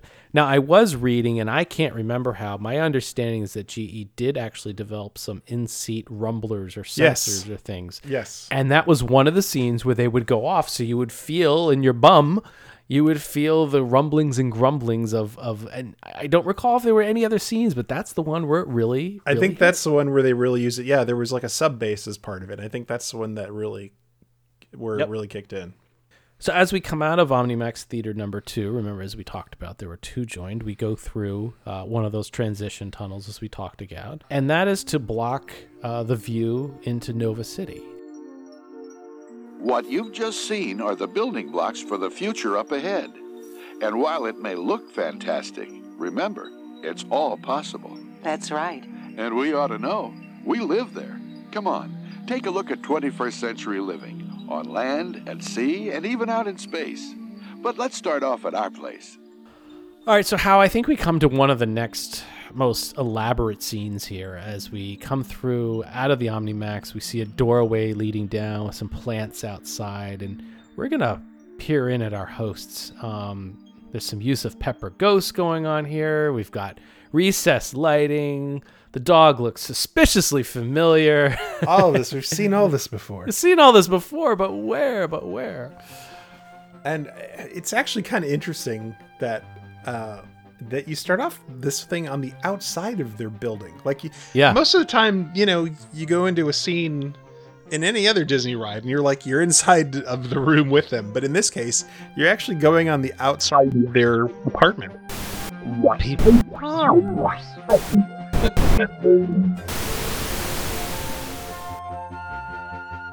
Attention Horizons passengers. Our travels will be briefly delayed. Please remain seated.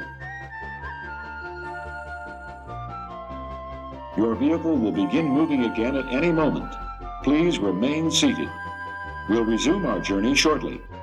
Thank you.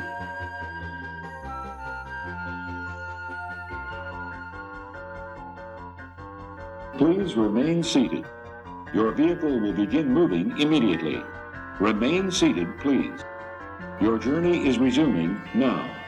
but there's a really good reason that we're on the outside of the apartment because there is one effect that could not be pulled off unless we were on the outside of the apartment. So, That's right. So uh, we have arrived uh, at the at our narrator's home in Nova City, and we uh, what we have talked about before is how this this ride is kind of a sequel to the Carousel of Progress, but set in you know 2076 instead of 1976 and and and that is indeed what it is. So the characters that we see in this room are supposed to be the mother and the father from the carousel of progress and they have a dog like in the carousel of progress. Uh so we're we And just so you know, the the official cast guide that I have here does say that they're a matured married couple. Oh, okay. Well, they are they are a little bit older. That's, Exactly, That's they for are. sure. Um, Dad is playing the symph- symphonizer, which is a portmanteau of symphony and synthesizer. It's an instrument that is similar to a theremin in that you don't have to touch the keys. Um, but the system, according to the documentation that we have, instead of use the theremin uses uh, like electronics or the like a resistance between you and wires in order to do this. Uh, this instrument uh, supposedly uses body heat to trigger the notes. Oh, Um, okay. So that's a little different. Uh, and and on each side of the father, this is something that I had to like. I stared at this and I stared at it, and then I finally like, oh, now I know what that is. On either side of them are th- these kind of like clear lucite panels with these kind of like blue rectangles inside of them. Yeah. and those were supposed to be the flat panel speakers for Ah. the for his instruments that actually made the sound. And I realized like oh yeah, the that flat panel stuff was like brand new technology in the early 1980s. That's right, Uh, It was super expensive, uh, very rare. And uh, if you guys are out at flea markets, look for a pair of JVC FS100 speakers if you ever want to try a flat panel speaker for yourself, because that was like the one that actually made it to manufacturing back then. Uh, I've read that it doesn't have any bass, but the mids and trebles are supposed to be fantastic. And the weird thing is, it seems to be omnidirectional. So Oh, wow. no matter where you're standing in the room around the speaker, it's like you get the a really good sound. So, Brian, that is your that's your uh, you know your goal there. Let's see if you can find one of those. Yeah, I for us. usually don't search for stereo equipment, so I'll I'll have to keep my eyes out. You got a new one. That's it. Look yes, for you're those flat antiquing. speakers. um, and Rover is, is sitting watching and you know barking a little bit, just Yep. like he does on the Carousel of Progress. Um, Mom is back in the room a little deeper. She's on the couch in the main section and she's talking to her daughter on a holographic screen, and that's why we're outside because this is a classic Pepper's Ghost effect, and the angled windows that we're passing allow for the reflection of the girl because if you were to stand inside of the room there would be no person inside of the That's little right. oval screen sitting there and i can tell you that firsthand that it's true plus you actually get an opportunity as you're around the corner to see that see the same location and there's nothing there and you're like what That's the- right. That was one of the interesting. I don't want to call it mistake, but it, it's interesting that it worked out that way. Yeah. they, may have been able to do it differently For sure. Um, we should know that it's it's sunset too, and in the background you see some of the special effects of uh, how in the very beginning when we were talking about Futureport, you mentioned uh, a specific mode of transportation, and you I forget what it was like a, a hover train or something like that, and you see that shoo, kind of fly through their background, and they're in what they call the urban habitat here. Isn't it something? Send a city kid to college for seven years, and what happens? She becomes a farmer. Oh, I think agricultural engineer is a little more like it. Okay, but me, I'll take the city. Yes, it's always exciting. But hey, with today's transportation, we're just minutes away from our kids.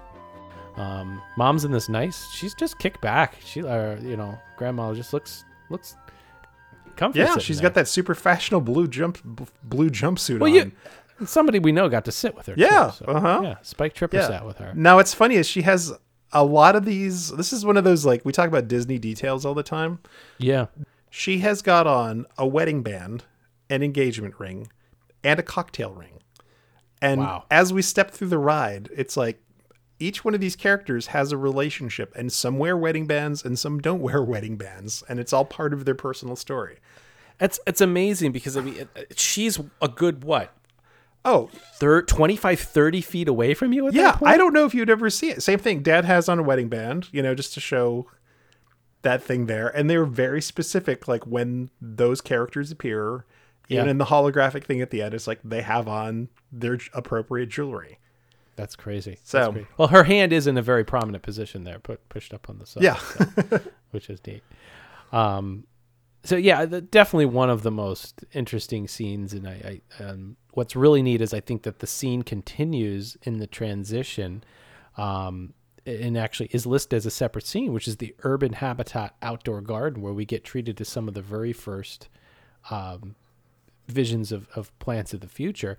And also, this is where you mentioned as you come through the, the, the urban garden, you look through and you can see that the daughter is not standing there. Right. Now, we should mention how that the daughter is standing in a prominent location, which we're going to see very soon, too. Yes, Uh, yes. And, and I think until you went on the ride multiple times, you may not have picked up on it that it was the mother talking to her out at Mesa Verde with the harvesters behind her. Yeah, and they Um, I'll tell you, there's all these places in this ride where they do these kind of like character handoffs, either via Yeah. screens or like where they're they're giving you a preview of where you're going to go and some of the important things that you're going to see. I have to say, I it didn't occur to me during the course of writing it, but looking at it now that we've done this research, I'm, I'm really even more impressed. But Yeah. about how the whole thing was pulled together, and that daughter is amazing. I mean, that's the tiniest little audio animatronic. She's if you've ever been on the Haunted Mansion, if you're familiar with the little Leota character, Yeah, at the end, she's literally that tall. And she's moving and everything. She's That's moving. crazy. Her head goes back and forth. She's her arm goes up and down. Her body shifts left and right. It's fantastic. It's That's that's pretty cool. amazing. So yeah, so we'll go out onto the patio, and and on the patio, I want to step out and just sit there. Yeah. don't you? I I, just want to. I just want to. And and the vertical gardens, uh, it, it's like what you were seeing over at the land. If you Yeah. saw it, you all of a sudden started to connect things here, right? You had almost the trans, not the trans center. What was the end of the uh, World of Motion, where you had the f- city of the future? Uh, oh yeah, it was. I think it was just called the City of the Future. So if whatever, Yeah. you, you have that here in a, in a mural with the, with, uh, you know, you're starting to really. We, we mentioned in in in part one how this pavilion really pulled and tugged on all the different areas, and we're going to see it again later with space and and, and, and undersea. Well, and they had the same consultants in this in this case too. Uh, Brian, what was the gentleman that consulted on the land Uh, from the University Carl of Arizona? Hodges. Yes, so Carl Hodges was also so the, there was an Imagineer um, who worked on I don't know what else he did, but like in particular, he worked on all of these different fruits and plants. His, his name was Alex Taylor. Um, I don't know if he did other things on the ride. I'm desperately have been trying to talk to him for the longest time, but he developed all the plants. And he would come up with ideas, and then he would take them to Carl Hodges and his team and say, like, "What do you think about this?" And they're like, "Yeah, that exists." And he would go back and he would try to come up with some more plants. and he just went back and forth. And uh, Carl Hodges talked to him about uh, genetic engineering and what you could do with it. And he just let his imagination go wild. And I, you know, I always think of on this ride of, of the Mesa Verde scene of being the big agricultural scene. But here on out on the porch, yeah, there's a whole agricultural scene here. Yeah, that's going to lead us to Mesa Verde later. Um, so they have um, hydroponic and aeroponic aeroponic gardens out there. They're growing carrots, turnips, rutabaga, lettuce and cabbage, pepcumbers, which is a hybrid of a pepper and a cucumber. Um, I'm not sure why you would want to put those I- I- together. I want the- I want the seedless variety if you've got 'em. Um, they've got squash and there's green beans all growing in hydroponic gardens here.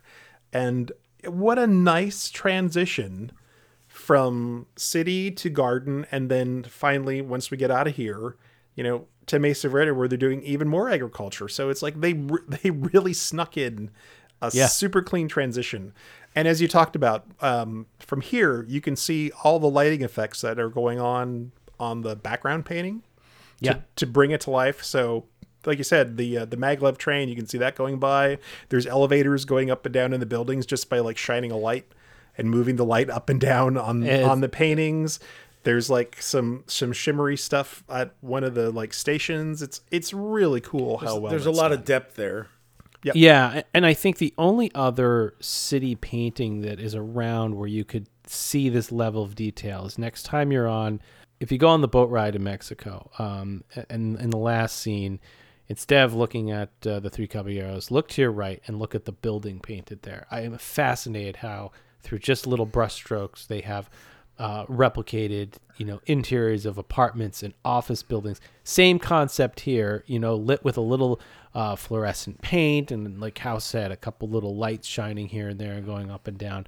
Um, uh, you know, that's one of the only remaining type of, of art, artwork that you can see that replicates that Yeah. this, that well. really really well done and one Yeah. of the there's a train at a station that's has a i think it's gk3 on it and that's a nod to like gil kepler like he got Oh. his initials on the train so That's little cool. little easter egg there Yep. so shall we uh shall we head to the desert Let's head to the desert. We go through a little transition. Look at that, will you? A few years ago, this was all barren desert. No crops, no irrigation. Quite a transformation. So we've kind of got a, a little mini scene here in the transition. We've got a road runner looking off uh, into the distance and his little uh, little tails flipping up up and around. But uh, now do you want to guess where that roadrunner came from because why would they have a roadrunner just sitting around or would they make a roadrunner just for horizons no, they wouldn't. It had to come from somewhere. Ah, Nature's Wonderland. Yes! That- yes. All right, cool. I got it right. Where else would it have come from? so, uh, but that really it's it's neat because you're not in that whole scene yet. You're you're starting to take it in and, and look at it, um, and it's just adding to the the realism of of what you're about to see. Um, and this scene is probably the most remembered um, for a specific reason we'll talk about in a moment. But um, let's set the scene. We have a incredible use of force perspective here, right? Um, we are Absolutely. in Mesa Verde, which is a desert habitat. Um, we've been able to uh, engineer citrus groves, and we are harvesting with special harvesters that go down the groves and uh, can lift, pick, and then lift all of the produce up into these helium-filled um, canisters, if you will, that I assume would then be picked up or would fly off. Um, and what's great is that there's animations going on, and and again, the use of force perspective here is is unbelievable. Um, and there's a storm brewing, I believe. We have to bring the harvesters in. Yeah, there's a. It is such a neat little set. So as you said, and this is one of those things. Like I went back and I, I like I stared at these pictures and some of the video over and over again. So the first thing when you hit the scene, there's this little satellite dish, Mhm. and it's it says agro wave line on it. So that's how she's communicating with the harvesters through this wireless thing. It's Wi-Fi. yeah, exactly. It's more microwave technology. yeah. so so I think the idea is like this one person is controlling all of this, you know, machinery and removing all the drudgery of of getting fruits and stuff uh, because it's all automated now. Uh, and the reason that that can happen is because of genetic engineering. Uh, because what they have done is they have planted alternating rows of bananas, which is a hybrid of pineapples and bananas. The, the the drink concoctions that can come out of this are Yes. awesome. and then loranges, which is a elongated orange, genetically engineered to only grow on the outside of the branches of the trees, so that way these machines can pick them effectively. And with this force perspective set, it's like there's little loranges and bananas on Yep. these little tiny trees, and they get smaller and smaller as it goes to the back of the room, and it's just fascinating watching Yeah. all that go. And they're and the harvesters are the, the the the containers of the fruit are going up and down. Up and down, the- yep. Yeah, and the front one doesn't have a harvester; it hasn't come in yet, um, w- which is really neat. And we mentioned in a tweet, if you're uh, watching our tweet when we um, recorded this uh, the other night, um, we did tweet out about a drink that I had come up with to kind of commemorate the Loranges. So I did send all the mixed ingredients to Hal, Brian, and JT. I made one for myself tonight. It's a favorite drink of of uh, my wife. Actually, she loves this one that I came up with. Um, but uh, JT, you, are you done with yours? You, you're already through. It is a, an adult beverage. Uh, I'm doing good. I still have some left in my hoopty doo boot here.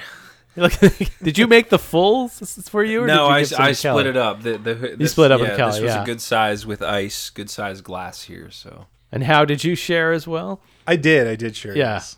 So, uh, and I don't know if Brian, No, did Brian, I did you make have it the tonight? Mandarin orange Uh, seltzer for tonight. So Oh, okay, so he'll he'll make that another night. for I had part mine. three. So we'll post that recipe. It's it's citrus heavy, uh, but uh, it's I think it comes out pretty good. I mean, the trick is though you got to have fresh oranges, otherwise yes, it just yes. doesn't taste as good. No, you can't use any of that those that orange concentrate. It just That's right. so all the orange references at Epcot 35, the smell, the drink you told us, is this the spot on the ride that everybody connects it to? This is it. This, is it. where the scent cannon was somewhere as you came into the room and Actually, um, yeah, it was as you made that transition into the room because I where actually got hit by it one day. it was unlike the one at at Spaceship Earth, which is kind of behind you. Yeah. This one is actually facing you. We were riding through, and I heard this, and then all of a sudden it's like, oh my god, I've too just much been orange. Too much orange. so I, I also too because this has been such an attraction, the scent and everybody says, oh, that brings me back to Horizons and everything. You used to be able to buy the orange scent from a company called Felton International. Uh, they were in uh, California. Actually, they they have been acquired by another company. Hmm. And uh, last month, I inquired to see whether we could get some of their orange fragrance. For blah. Last month, I uh, inquired to see if we could still purchase the orange fragrance scent, uh, which is number R twenty five thirty four. And I was told that they no longer make it. So I was I was really hoping for our event. It's like I could have got a batch of this and made a smellitzer, and we could have hit the crowd with that smell one more time. So If if you have a canister of R, what was it? Just sitting on R twenty five thirty four. Was that made specifically for Disney or? No, so this company is uh they make fragrances for not just Disney but for uh anybody that wants to use, you know, fragrances uh as a selling feature. So they sell to a lot of retail. Um if if you're familiar with like how on Main Street they pump out the smell of like Mhm. chocolate chip cookies. Yep. It's like they do. Uh, at, I've been at some Starbucks locations where they actually have like a fake scent of coffee that they waft out, Uh-huh. and and so that's what this company does. It's like they create smell products uh, for commercial and I think also some home systems. Interesting. Okay. There's I, I was watching one too. They they do like nursing homes to get uh you know elderly who don't want to Mm. eat. They'll pump out the smell of you know apple pie or something to spark the appetite. Oh, but nice. Um. So interesting. So somebody very well might have a canister sitting on a shelf. They just didn't did never fire That's up. right. So there It you could be some hanging out somewhere, and I assume it must be oil based or something. So it's pr- it could still be good. Just send it our way. So yes, orange scent. Um, in fact, one of our most famous videos that we released years ago, the title of the article was "Go sniff an orange and watch this." um, so it's definitely got uh, got a lot of hits off of that that that title. So, um, so uh, we, we meet up with the daughter there, Hal. Um, right? We And do. What, what what I always thought was funny is that the mother was talking to her in the previous scene, but she's since hung up on her. She's now talking to the guy in the next scene. Yeah, well, with that weather storm coming in, he's well. That's the thing. He probably had to break in. He did. He did. Yeah, because there's a storm coming. As if all that sophisticated technology. That's right. That she has wouldn't been able to figure that. In fact, I think she makes some she makes some sort of crack about how the harvester knew that it was raining. That's right. Like it was so obvious. But yeah, you can see a storm. There's all kinds of you can see a storm rolling in. There uh, there are um, projections of other harvesters flying around up in the air as well as clouds. So again, there's a lot of sort of active stuff going on.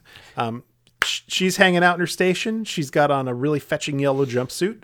Uh, she has a weird pair of opaque sunglasses on her head, and she's wearing a scarf. And the amount of characters that wear scarves and ascots in this show is mind-boggling. I don't know if that's a John Hench thing or what Well, the they're deal is. But they're friends with Freddy on Scooby Doo. So yeah, I guess. Uh, and this is a really weird one. According to the Horizons costuming guide, she is wearing a fanny pad. Now, I don't know if that means that she has something to make her butt look bigger, but in the UK, that's slang for a sanitary napkin. And what an odd choice to, to, uh, yeah. to outfit a character with. It's like, well, it's real important for a character that it's that time of the month. I, I'm I'm gonna say that it is probably the, the false posterior because I mean I'm I'm looking at this because it is probably one of the only audio animatronics I can think of where her rear end is actually I don't want to say featured, but it is. She's there. got a big booty. She's yeah. Baby's got She got- back. Well, there's She a has an chair hourglass there. shape. Maybe she has a pad in there because she sits for 48 hours a day because it's the future. Just talking to robots. Yes, that's yeah, it. She doesn't I get don't up. know. She I don't know. Yeah, I, I want to talk about the CRT units or her display screen. So, so what we have to remember here is that the future wasn't predicting flat screens. All, all they, they- there are certain things that they couldn't do. So they have these 14 inch CRTs on angles to try to minimize their um, hide the tubes, right, and hide the mechanics and, and the electronics. Um, and, and she's got close up views of the harvesters picking up fruit. And she's obviously, we talked about one is, is the gentleman in the next scene back at home, um, which was neat. But uh, there were certain things where you just couldn't predict the flat screen. We get them to them in a, little bit. We get to some flat screens, but here I think the scene, each scene just didn't lend in the design to having that. Yeah, I mean they were kind of integrated into the in into the desktop, Yeah. so that could explain it. I also thought it was neat. So the the um, the video is actually like a real television. Yeah. Uh, but the other TVs showing the weren't screens at all. They were actually, and they weren't even films. It was actually a uh, like a large transparency, and then the transparency would be moved back and forth in front of the lens to make it look like a camera was panning back and forth across the the field, Which is brilliant. It So- could have just been on two rolls, right? And the just the yeah, motor turning really back and forth. Super simple, simple, little low tech thing, and it really brought it to life. But like, but uh, dependable, cheap. Yep. Yeah. No. You know. No project. If a bulb goes out, it's like the bulb just went out. It does. You don't get like the Samsung logo because the thing stopped working, like we've all seen now That's at right. the parks. So That's right. Yeah. Very cool. That is cool. And uh, and sitting on the desk on the so the screens are on one side, and then on the other side, closer to the Pegasus, which is the thing that we'll talk about in a minute, is a bin, and it's got samples of flavor grapes and bananas, and there's a little tag on each one of them that has the crop ID number, the yield of that crop, the latitude and longitude of the plant, and a DNA code. Wow. So we can tell by this that like that they were taking care like they were making genetically modified versions of these plants and then tracking each one of them for quality so that way they could go back and like hey this is a really good strain let's propagate that strain or not propagate this other strain so the science going on here is really crazy and, and this is stuff that if we didn't have the documentation and the up close photos of these things, this is lost. But this really demonstrates, and we're, we'll talk a little bit about the menu and the sea base and all that, how much thought was put into this. And like you said, linking the scenes and telling the story in such a detailed fashion. Even if you didn't see it, it's as if the Imagineers said it needs to be there so I feel complete that I've told Yeah, the story. yeah. Right? It's like an artist putting a little extra line because uh, nobody would notice, right? Well, and that's what lends the credibility and the realism to this. Yeah. Is, you know, the res- again, the research that was done behind all of this uh, before it was done. And we have to thank Hoot Gibson for coming in and taking all of these close up photographs of Yeah. things. Because without that, it's like we would have, we wouldn't, we wouldn't know half of it. We legitimately would not know half of this stuff because it was all 20 feet away. And if you do So- not know who Hoot Gibson is, part three, uh, Legacy, um, will will definitely be. And and, and be we have to thank him. Disney for taking four years to actually close the ride after they said they were closing the ride. So people were like, "Boy, we got to get all this stuff on tape."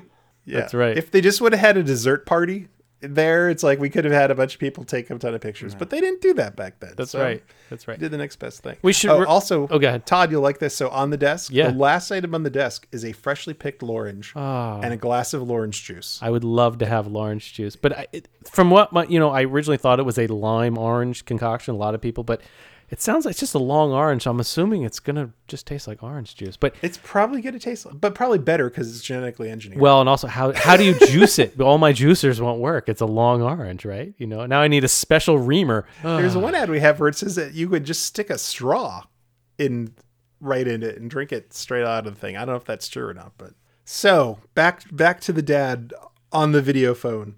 Uh, so he, we know we know this dad. Yeah. This is very this is a very famous dad within Disney circles. Even though his voice is dubbed, we have we have seen this dad before several times. Do you know who do you know who the dad there is? No, Todd. I, I see this perplexed. I, yeah, I'm, I'm. I know I have. It's the beard is throwing me off. I think. and, and it's probably it's probably because they didn't use his voice for some reason. They recorded all the dialogue and then brought him in, had him lip sync to the dialogue, and then had the audio animatronic character made to resemble him. It's Third Officer Collins and Captain Nemo himself, oh. Pete Renaday. Really? Yes. so they called him up and said, "Hey, we need somebody for this. Come in here and learn this dialogue and lip sync it." And they sh- they shot his video of that, and then went and took reference photos of him and sculpted him up to be the dad. That's crazy. In in the next scene, Isn't That's that cool. nuts? But they didn't use his voice, which is his most distinctive. That is, thing. yeah, that's very odd. We come around the corner uh, after you know you can see him on the video and the glass of orange juice there, and there's some steps going up to a landing platform, and we come to the Pegasus Hoverlift, which is a mode of transportation in the future. It's uh, uh, kind of a delta wing shaped personal aircraft with three ducted fans, one in each side of the delta wing and one in the nose. And I, um, uh, from what we understand, you would get in this and you'd turn these fans on and you would go, hover up and apparently propel yourself forward. Landing skiffs would go up and you could buzz around your crops if you needed to tend to one of the harvesters. A nice quick way to jump out there. I, I don't know if I'd really want to be in one during a storm. There doesn't seem to be any canopy or cover. But um, the hover You had to wear a motorcycle helmet. That's right. You did. It, like, yeah. And the um, you know, what's really neat about this is that you you come you see it from a distance coming around the corner, and then you're going down because again, remember we came to, we have to come down from the OmniMax theaters now and get back to the level of where we uh, got on the ride to get off. And um, what's really neat is that the the the blades of of the hover lift are spinning, and and while you you can kind of see them, the, there's a light on the top which is projecting down. You can see these shadows moving.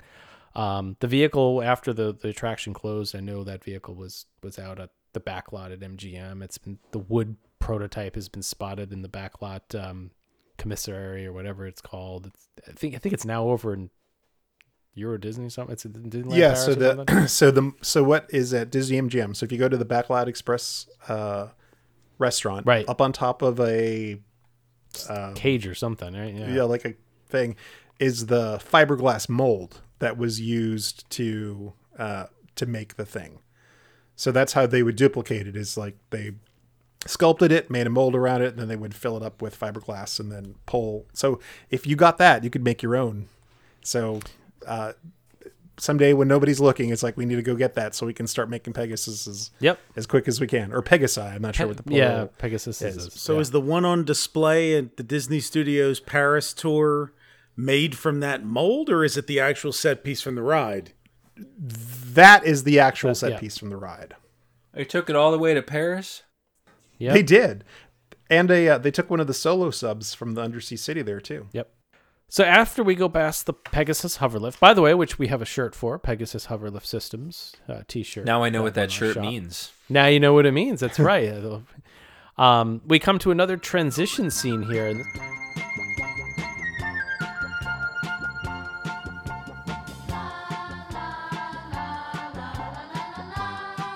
As we go around the corner, we come through a rocky, craggy area. There's a little pond with a waterfall, and there's a cat standing there looking down into the water with its paw, kind of ready to slap something. And every now and then, a little fish would whoop jump out of the water, and the cat would try and he would look and look. It was a neat little, just again, transition to give a little feeling to it. But again, this goes back to the detail. No transition was really left blase, so to speak. It all had something and just tied everything together really well. It was believable um, that this was just outside the home that we're gonna uh, we're about to see. Yeah, and man, Disney loves that jumping fish gag. Yep. They've used it a number of times. Rivers of America, Splash Mountain. That's right. But we come to this uh, home of the future where the gentleman that we just spoke of on the craft uh, or on the um, video screen is talking. He's working on a birthday cake uh, in this kitchen. And I, I, I'm I don't know if I'd be okay with the glass floors. They seem like they'd get a little dirty quickly. But he is in a, a round, um, how would just cylindrical type. Maybe I don't know how many sides to this building there are, very open to the Yeah. to the outside world, and it's a kitchen, right? It's a kitchen. Yeah, we'll go with the circle Yeah. with a yeah circular ceiling, and uh, the and I think the reason that the the floor is glass is because that waterfall that fed the little pool Yes. Continues down underneath the house. So this this part of the house is actually built over a pond that that, that is fed by the waterfall. So I guess as you're standing there in the kitchen, it's like you could watch the fish go underneath you. That's and right. Whatnot. It's like a Frank Lloyd Wright house of the future. So. Yeah, exactly. So let's count the link here. We started with the with the grandfather, and then obviously you see the grandmother talking to the daughter, and now the daughter is talking back to this gentleman in the home. So we're progressing here. We've got a, a continued scene to scene has been linked. Um, so he's got a couple things in the refrigerator. Like I said, he's working on a cake with. Uh, Yeah, sure does. spaceship looks familiar again. It's the second time we've seen it in the in the film in the, in the uh, attraction here. Uh, and Hal? Uh, correct me if I'm wrong. Is is the little boy is is he from Carousel of Progress? Because Oh, that you pose know looks what? awfully familiar. It looks like the scene Oh, when he's standing totally there listening to the radio. We should. I will double check that, but I bet you were right. Yep, that Okay. totally makes sense. We'll check. Yeah, his face and everything. Yep, I'm gonna go with you're. You're probably right. looks like that. Um, and what's neat about this scene too, there's a staircase off to the side before we get to this little rocky area with a with a plant hanging down. I mean, again, nothing was left uncovered. Nothing was left for just a wall. you know what I mean? Yes. There's just there's nothing. Everything is tied together in such a seamless fashion. Functional and decorative, and the kitchen has all this stuff. So there's a kind of a microwave oven that's badged as uh, being a laser chef. Ooh. And, and they're cooking a turkey inside of that. And then next to that is an ultrasonic dishwasher called a Wave Wash. And there's little logos for for all these things on it. And these are all, I guess, GE future appliances. And this is I never picked like you're in and out of this scene so Mm. fast. I never when writing it picked up on any of the dialogue really that was going on between the dad and the Mhm. son. And the really there's this whole sort of attempt at comedy. I mean, maybe it's funny. Just I'm going to call it an attempt at comedy since you don't really get to enjoy it. Where the kid and the dad are talking, and the dad will say a word, and then the kid will take the word and change it, and then so like he'll say like, "Oh, it'll be a nice stream." and he's like, "Oh, did you say ice cream?" And when he says that, the voice activated refrigerator or freezer will open up to like give access to the ice cream or whatever the thing is that the kid says. And then the dad is chiding the son for like doing this. And it was set up so that way when the refrigerator or freezer would open up, it would send out like a little puff of smoke to be like the cold air that was Right, right. escaping. So so the dad and the kid have this whole back and forth rapport of him like basically like driving each other crazy with this whole thing. So the dad's yelled at the kid, he's telling what's going on. And it's like as he's in the process of making this cake that I don't know who's gonna eat that cake because it's like he still has the cake. In the end on Earth, I don't know why you would bake a cake for somebody on a space station. But there you go. it's a holographic cake. Don't forget. Yeah, I don't know. well, Anyways, Davey's but- waiting. We, we'll get to him in a little bit. So yeah, so there's so there's the humor. We talk about like some of the humor that we saw in the earlier scenes. That some of it was attempted to, you know, beside the the great grandeur, there also was attempt at like family humor Sure. that Tom Fitzgerald brought into Yep. this. And and as we talked about in the last episode, it's like this was the the attempt to humanize the future, so it all just wasn't big and scary. Right. So there's a little bit of a transition with the stairs going up and the stairs going down, which takes us into what I, I would call the communications room. I guess I think that's what I what I read. I think that's the official terminology, yeah, for whatever reason. Shouldn't your granddaughter be studying instead of flirting with that beach boy? He is not a beach boy. He's studying marine biology there on the floating city. And this is the uh, the first look at a, at a flat screen. This is where they had the space to be able to do a rear projection. Uh, and we have uh, two of our most famous audiomatronic and then as well as Mr. Fit Tom Fitzgerald on the screen. So Hal, I'll let you talk a little about this because you've done some research on the on the computer and everything and this I have. Well, again, thanks thanks to Hugh Gibson for getting close up photography of this stuff. So, in in this scene, uh, the you know the parents are are talking about I say the grandparents who are now omniscient and can look in on everything that's going on, you know, everywhere uh, th- through this through the entire ride, are, are getting kind of annoyed because she's not doing her homework. And uh, so she's sitting in a chair. She's got her boots off. She's kind of relaxing. She's talking to her her beach boy, the beach boy boyfriend who lives, you know, on Sea Castle, and she's ignoring her homework, which is on the home computer sitting next to her. And her computer actually has a logo and a model number. it's an Athene Series 2500 computer. And I think I looked this up a long time ago. And Athena, I think it's based on Athena, which was the goddess of knowledge in, uh, was it Greek mythology or Roman? Uh, so that was a really neat tie in there. Um, I don't know if it's the 2500 because it was like the Atari 2600, but it just sounded good. But it's she's got a little computer there, and there's these little sort of like tiny laser discs that have different content that you could play in the system uh, through there. They're like compact discs. yeah, kind of like little three three and a half inch compact discs, which you know, 1982 that was brand new and probably a big deal. Uh, so there's all the different courses she's learning at home. It's like she's got all her little courses there, and up on the bookshelf there's actually some like home video discs. So retro WDW of 2076 is there, like with their home videos. Uh, and I guess they could might be able to put those on the big screen as well as the little screen.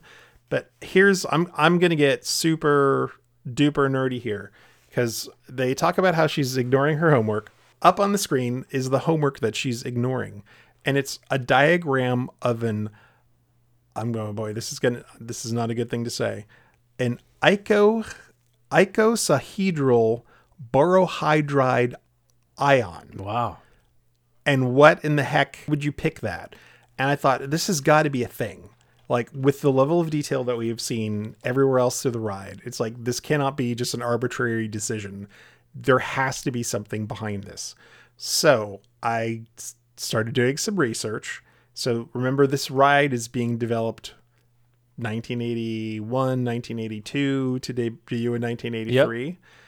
In December of 1981, the Lawrence Berkeley Laboratory submitted a research paper to the Journal of Molecular Spectroscopy titled Nuclear Spin Statistics of Cubane and Icosahedral borohy- Borohydrate Ions. and reading through this document, I have absolutely no idea what any of it means. but it goes through and says stuff like while the nuclear spin statistics of aphospherical symmetric tetrahedral octahedral and several other molecules of lower symmetry are now quite well studied this is not the case with the molecules with high symmetry such as cubane and the isohedral borohydride i- igons Wow. so I cannot say for sh- and and basically this is then a study on this particular thing. So this would have been sort of groundbreaking research in 1981. Yeah. I I cannot say for certain that this is the exact paper that made that happen, but it is a hell of a coincidence if if it is not. No kidding. Okay, that's crazy. So yeah, so I I did some additional digging to say like, well, what's the big deal about these things? So what what this uh, what these structures are made out of boron they're used to create thin film electronics so they were used in experiments to do things like cure cancer make organic semiconductors for flat panel displays and flexible circuits uh, so this at the time was groundbreaking research that we are today starting to see some benefits from. And probably by you know 2076 it's like this would have been a real thing that was important for you know health and electronics and safety. So they they really did their homework on this That's one. cool. i have to hand it to them I was gonna say this is where we get one of our real true uh, transitions here. This is a real Yeah. hard transition because they want you to believe now that we have moved uh, specifically to a, an, another physical location in a different type of habitat. We're out of the city. We're out of the. Then we're out of uh, the Mesa Verde. So you actually go through one of the few black spaces in all of the entire ride, dark areas, uh, and we come to the opposite side of the conversation, where the Beach Boy, he's working on his sub as we saw in the other clip, um, but he is uh, now talking to the girlfriend on the other side, and Yeah. So where once he was a real person, now he is a robot, and where once we had a robot, it's like now we see the real person. we we had Corinne Cookguli, who was the redhead in in this video, like at our event. Uh, was it two years ago now? Yeah. Yeah. Yeah. She was and she was delightful. She told us lots of stories about getting cast uh, for that role, and when they actually uh, covered her in plaster casting so they could like make a robot make the sculpted version of her uh, and how she met tom fitzgerald and tom fitzgerald wouldn't do that so they had to just take pictures of him and do, do the sculpture um, in fact she had to do it twice because the first time they broke the casting when they were when they were taking off of her. She sat for like three hours under the plaster and stuff and then when they took it off of her it didn't take or some part of it broke so she had to do it again. And she she agreed to do it again. So what a what a trooper Yeah. uh just for this. And uh yeah. So we we know that lady and she's so nice. Super super nice. It's really fun to have her uh in florida and be able to talk to her so yep so she's on the other end of the screen and uh your question was did they have the sets built and I, the answer is no because if you look at the photography of uh, of that, there's some stills that were released. You can tell it's a painted backdrop. Ah. So I think they may, if they didn't put her in front of the backdrop, they shot her just on a green screen or a blue screen, and then superimposed the painting uh, in the background behind her, rather rather than film it. Because I'm I'm assuming the way, just timing wise, they probably didn't have the sets done Right, yet. right. So, um, so you'll see it's not a perfect match between the physical set that was built and the the painting. There's a little bit of a difference, or it's just because the perspective was shot where we are in the cars. It's like they had to invent what that background would look like behind her. Gotcha. Yep. Yeah. Makes sense. Makes sense. Um, so yeah, so so the Beach Boy is working on his sub. They have a little conversation. They have a little conversation. He's got a little laser lock he's got to take care of. That's right, the laser welder. Yeah, and it's funny to to watch the screen because where the loop point is, it's like you'll actually see uh Corinne kind of like move off screen and then move back onto the screen so Right. they can hide the, The cut. cut. and I and I assume Tom probably had a you know had a similar thing on on his screen where he had to like duck out of the screen and duck back into the screen Right, right. to hide the splice. So um so that's neat to watch again.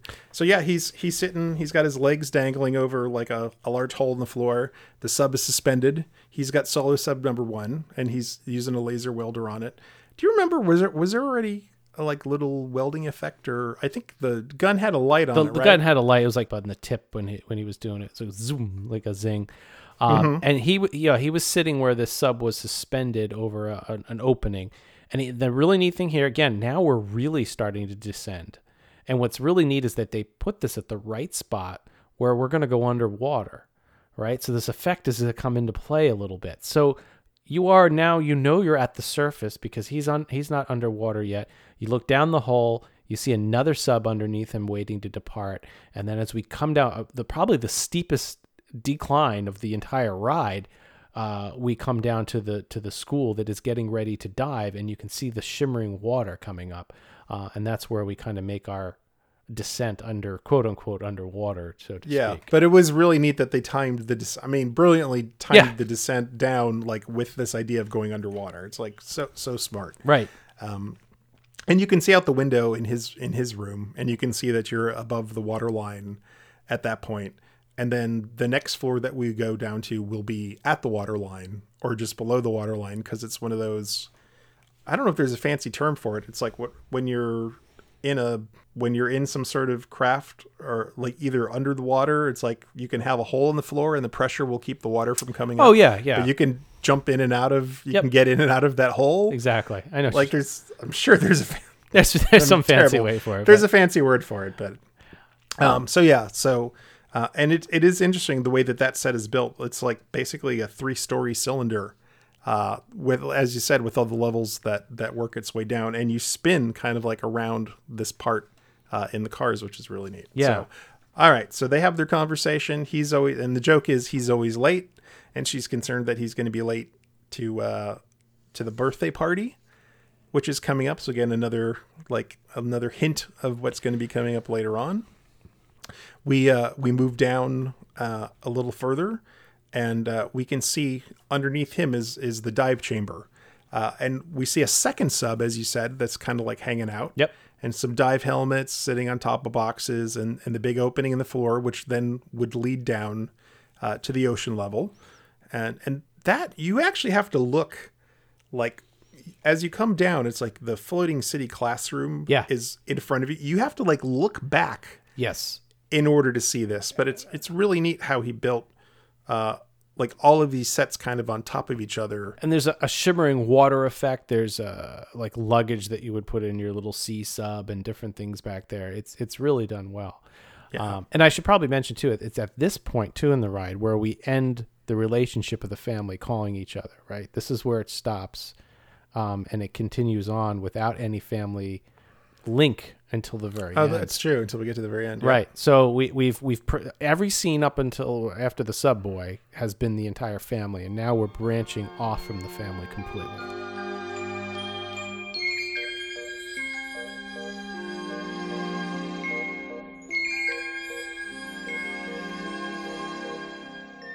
So we come down to the the undersea classroom, floating city classroom. Yeah, and uh, this this, uh, this is a great. I mean, there's so many great little scenes. This is another great little scene. So you have this dive class, uh, which consists of a teacher, uh, and then th- three kids, and there's for some reason they have a pet seal because I guess why not? You're in a floating city. Why not have a pet seal? Right. Uh, and and they're getting sort of like a a primer on uh, dive safety. Oh well, behind them actually, there's like a TV and it's running this the schedule of activities. At 9:30, there's senior life saving. At 10 o'clock, there's a discovery dive. At 11:30 is swim team practice. At 1300 hours, there's a solo sub race. I don't think you're going to want to miss that. And then at 1400 hours, there's a junior life saving class. So I'm assuming they're probably in their discovery dive. Mhm. I'm not. I'm not sure what the exact time is when this is going on, but they're they're they're they're doing a basic dive safety class, which is which is really neat. And and here's uh, where we get actually s- some more McGinnises in here, because George McGinnis's son Scott, who was five years old at the time when the when the ride was done, served as the model for the boy that's being licked by the seal. Oh, really? So he's he's the one that's standing there. His sister Shanna, who is seven, is the antsy blonde girl that's seated to the right, like that's waiting to do stuff. And then um, there's an African American boy, and his face was picked up from World of Motion. And I'm guessing that the dive master, who's Asian, was reused uh, from the face of the girl that was the robot manipulator arm person on the space station in Spaceship Earth. Oh yes, yes. So uh, that's that's what we'll have to confirm. But I'm I'm guessing it's it's really neat. You know, this is probably, you know, Epcot was the first time that we really saw like multi ethnic uh, audio animatronics Mhm. for real. Uh, it was, you know, it was very white for a long time, and uh, th- you know, I think they realized, and and I'll get into this a little bit as we go further on. It's like they really did see Epcot as a world uh, attraction, and they did a really good job of trying to make sure that it was inclusive. So I, it's really nice to see that um, all throughout here. Yep. As we leave the classroom, we move down to the undersea resort. Floating cities, they're amazing. I mean, whole new industries have developed in them and under them. Mariculture, all sorts of marine mining, fuels, energy. And fun, remember? I'm serious. Well, so am I. Floating cities have opened whole new ways for people to enjoy their lives as well as their work. So the top parts of Sea Castle must be like living and uh, you know commerce, and then these lower sections are an undersea resort. So there's a really neat transition here. So we're inside of the building, and as we come around the corner, we actually move to the outside of the sea city, and suddenly you're underwater.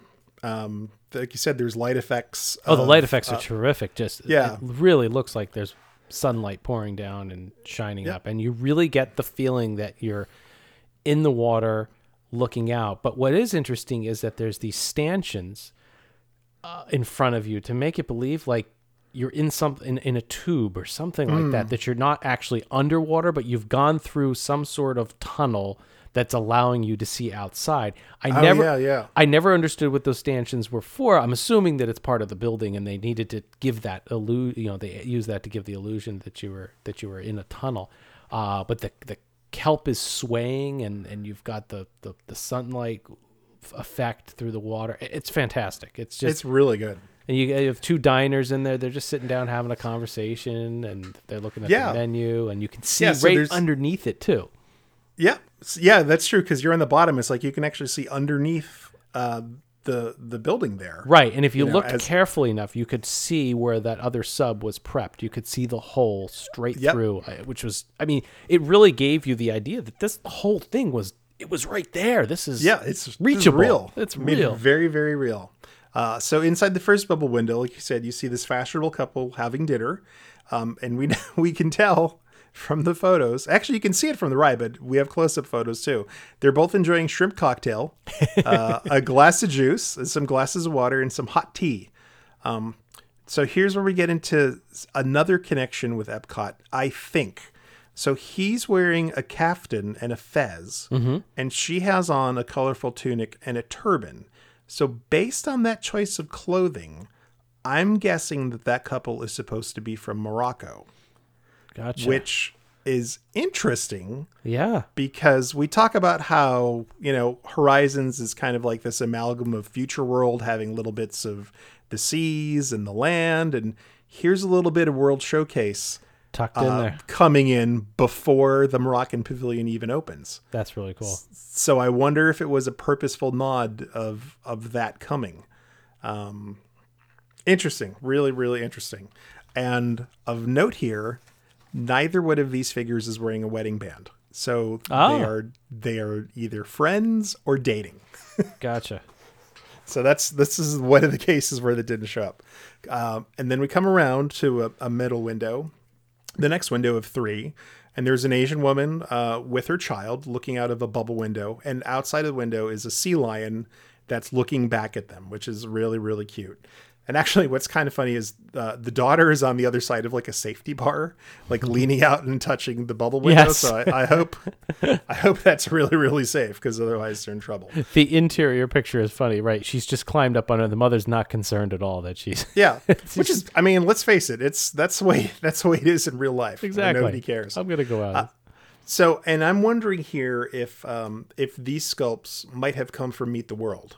Oh. Uh, because we really didn't have any Asian characters at all except for one pirate in Pirates of the Caribbean up Sure. at this point. So it would have been really cost effective uh, because that was being done at the same time to be able to pull faces and things from there without having to do custom sculpts. Although they did an awful lot of custom sculpture uh, in this ride. There's a whole lot of stuff. Right. Um, she she does have a wedding ring, so she is she is married, uh, and she also has a purse, which is I don't know if there's any other audio animatronic character that I know of that ever had a purse. So. And then uh, we come around to the third window. Yep. And there's a gentleman dining alone, and he's the guy that has the. He's the one with the menu, yeah. Yeah, he's the one with the menu. And Which is a loose, a GE Lucite menu, I believe. yeah, and it's it's it's kind of interesting. This this is literally one of these things. It's like you would n- never see this from the ride. It's like, and why this level of detail was put into this prop, I don't know. Um, so it's transparent plastic. It's got you know like silk screen words on it. It's all Greek text, and we'll put a picture of this in the show notes so you can see it because it's I mean it's it's fascinating and next to there's like a little logo sort of for the restaurant up at the top and in one place there's like some a clip art picture of a lobster you know because it's a seafood restaurant i'm sure under under the sea. You could probably just look out of the window just like the coral reef is like you can look out of the window and say give me that. Yeah i want to eat that thing. I want that one of those. yeah. Um but next to each one of the selections is like a little button. So and then next to the buttons are kind of like these this uh, printed circuit panel kind of a look which Mhm. i'm sure was very high tech you know for 1981 to see like oh here's text and a printer. look it's a computer because you can see there's like some printed circuit stuff there So the idea is that you would push the button in order to make your selections uh, of what you're going to eat. It's like an iPad menu. It is. It's like, and what's really funny is down at the bottom is like a little LCD display Mhm. or like a fake LCD with the total, with the, the subtotal of what you've ordered. Look at that. So the gentleman has ordered forty nine dollars and seventy three cents worth of food. Ooh. At at the time that we see it. So I'm guessing in the 21st century, that's probably just a Coke. I don't yeah, know. Yeah, it might have been. It's got a Um, great logo up there too with the waves. It does, and like a setting sun. Yeah, yeah, it's yeah, very, which very is really cool. neat. Um, And I- like you said, the detail to nobody. This is just somebody who just had fun. Like I'm gonna do this, you know. Mhm. And there's where some of your seventy-one million dollars was spent. You know.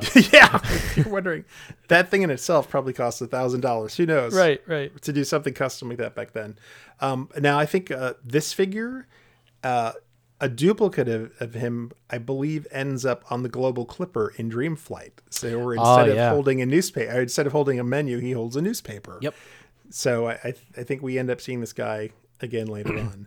Uh, and as we as we bottom out, um, besides the solo sub number seven that we can uh, that you talked about being able to see, Yep. There's also a few sea creatures down there. There's an octopus, a giant grouper, or sea bass, as as Captain Nemo told us. Yep. Uh, and a sea turtle, and and those were all copied from the submarine voyage and Twenty Thousand Leagues Under the Sea. So That's cool. It's like let's let's use the sea animals we have. and again, that's a little miniature transition till you get to this next scene, um, where you're looking out at these floating cities, and this is where you get your idea of what these floating cities actually look like. There's always been something sort of mysterious about our oceans. We knew they were filled with valuable gifts for us. Yeah, water and seaweed. Very funny. But seawater has become an excellent source of energy, as well as being valuable for desert irrigation. Kelp. Seaweed. Kelp is a tremendous source of low cost fuel. Oh, we found lots of good things under our oceans. And don't forget space. We found lots of good things out there, too.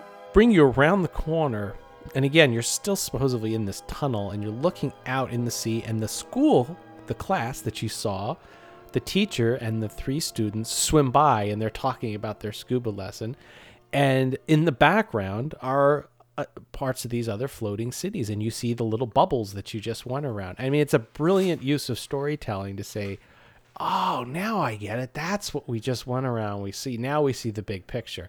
Rather than showing the big picture first and then trying to d- describe the detail, they reversed it, which is brilliant. All right, so after we see the dive class go by, and they're having a good time, it's like we it's time for a little industry undersea because we can't enough of this fun. That's right. Let's let's get some commerce some in here. harvesting. That's right. So uh, next next to the station is this kind of large area underwater that you look out on, and you see two robots off in the distance. One is a manipulator sub. It's got arms that can kind of pick up stuff. And the other one is a vacuum binder, and it's it has this little effect where there's rocks that go around and around, and the idea is there's a long tube that goes up to the ocean surface, and like it would find a rock on the ocean floor, then like suck it up the tube, and then they could mine it for whatever's inside of that. It's really it's it's almost like the dredging that they do, you know, in the Bering Strait or the Bering Oh, yeah. Sea, they do that dredging for for gold. You know, it's, it's Mhm. similar, not not, but you know, giant vacuum. So could very well be the same thing. Yep. Uh, and there's there's as we saw with some of the other scenes, it's like there's some projections on the back wall of other versions of these subs, like going up and down and doing their work. So it's a little bit more active, and we've got all the the uh, you know the wave effects going on. And I- and I just happened to look at a picture, and I noticed. Uh, now the Living Seas didn't open until 1986. Correct. Is that right? Yep. But in this scene, there are little uh, tube vents, and around those vents are those creatures. The tube worms, That we, yeah. The tube worms that we saw in the Living Seas. So we have another scientific connection That's to so it, cool. another Epcot pavilion that hasn't happened yet. Yeah. Like this Horizons has got it all. could do It's something. got everything. Yeah. Yeah, we could do something with that seaweed too. Yeah, we could do something with that seaweed. I thought you meant kelp. No, seaweed. Seaweed? No. so we have we're undersea, and there's still one more place that we have to go. We have to blast off, and I don't know. I, I, I get the transition that they did here. It's not easy to take yourself from you know couple fathoms below and then get yourself up into space. So we go into a transition room here, which is just kind of a star field. But there was supposed to be something there. Tell us to do the transition, except it didn't work. Uh oh. So so you're undersea, and then and then once we get to the space station, we're going to see uh, a different ship up there. Uh, the spaceships that were going to be used in the space section originally had a different design. Um, they were more angular, and apparently John Hench didn't like them. So George McGinnis is like, well, I'll just take this design from the sea sub and kind of use that to make a spaceship for the for the space thing. And once they did that, they got the idea of like, oh, what if we could do a transition of the sub turning into a spaceship? And that's what was supposed to be in this kind of no man's land between the starfield and underwater. So Ah. there was going to be a projection of this of Tom's solo sub Right. going off and halfway through there it was going to change from the sub to the spaceship and then it was going to go right up and into the middle of the projection of the rotating space station. Gotcha. Um, and they demoed the effect in Imagineering, and it worked. And once they actually got on site and set it up, for some reason it was shaking or something. It just didn't work out the way they expected it to, so they just didn't use that effect there. Seventy-one million dollars, and we can't steady a projector. we can't get the projector and they never went back later on to go like, oh, let's try to fix it. Let's just cover it with tape. We'll be fine. It, it was the Yeti of 1983. Right.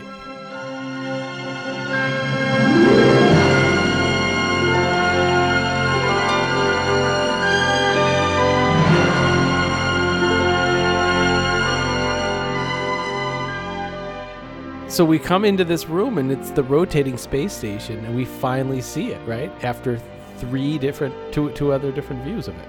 and it's beautiful. And Yeah. there's actually a there's a series of this is really so well done. There's a series of space stations painted on the back wall amongst these you know backlit, maybe fiber optic stars, maybe just pinholes and Mm. black curtain. I don't know. Um, and a couple of them are just still paintings, just you know flat paintings. But as you get to the bigger one, it's a projection with uh, the rotating like the center ball section rotating. And it's a rear projection, so the cutout is perfect. It's super, super crisp, so it really, really sits yeah. there. If you take a pic, if you take a flash picture, which I have, it's like you literally just see this outline of the space station in the black Right. behind it, which is neat. Uh, and and then that though, like that's not all. that's just the beginning of it. It's like there's also some you're approaching the space station that you're going to go into, and it's under construction Right. partially, and you see uh, this uh, GE badged like little craft with arms and a bubble top with a woman inside, uh, putting together like sort of a what would you call it a uh, It's a truss. Yeah. yeah like a truss system with a with an astronaut. Yep. And they're just having this conversation back and forth about stuff uh, as they put this together. And this is Uh, where and- some of the greatest music is too. That is really kind of triumphant of of space at this point too. I think it really sets the tone of, of you know where you are. Right. And again, and now we have like a completely different theme too. It's like there was enough of a space uh, of a transition between the last song and these songs that like we have another song now, I believe. Right. Um. Oh, the the woman the woman is it's very reminiscent of the control in Spaceship Earth that used to be there too at the descent, where the one person was in the tower. Oh, yeah, yeah, talking yeah. and controlling. So kind of a, a neat little thing there. Yeah, lots lots of just just a neat little scene. You just kind of glide glide past this. Very much even in Spaceship Earth is like when you used to be able to glide past the astronauts that were working on stuff. Yep. Uh, before they took them out. So uh, another little nod to you know another Epcot thing. So uh, so you see these guys, and then um, so these these space stations. If you've ever seen 2001: A Space Odyssey or the Mission to Mars movie, not the one that uh, not the one that w- was the theme park attraction, but the one with Gary Sinise and those folks. You may be familiar with the idea of like a centrifugal space station. So that way, if it's rotating, you know, the gravity holds you against the walls of it as it's rotating, and then you, you have an artificial gravity field. Right. And that's the kind of space station that we're dealing with here. So there's kind of like a, a tube that runs up the center of it, which would be a zero gravity uh, area. So you could do, you know, commerce and stuff there. Uh, but then on the outside is this giant ball and giant. I mean, this would be big enough that you could build, you know, an entire city inside of this sphere. Uh, and the sphere is rotating, and there's an artificial gravity field in there. And I think that's important because for the majority of our trip through the space station, we're going to go down the center of the core and experience zero gravity. Uh, so that that kind of explains like why we're we're going to be seeing what we're seeing. And the the airlock is another great transition here. This one is perfect. You're entering into it.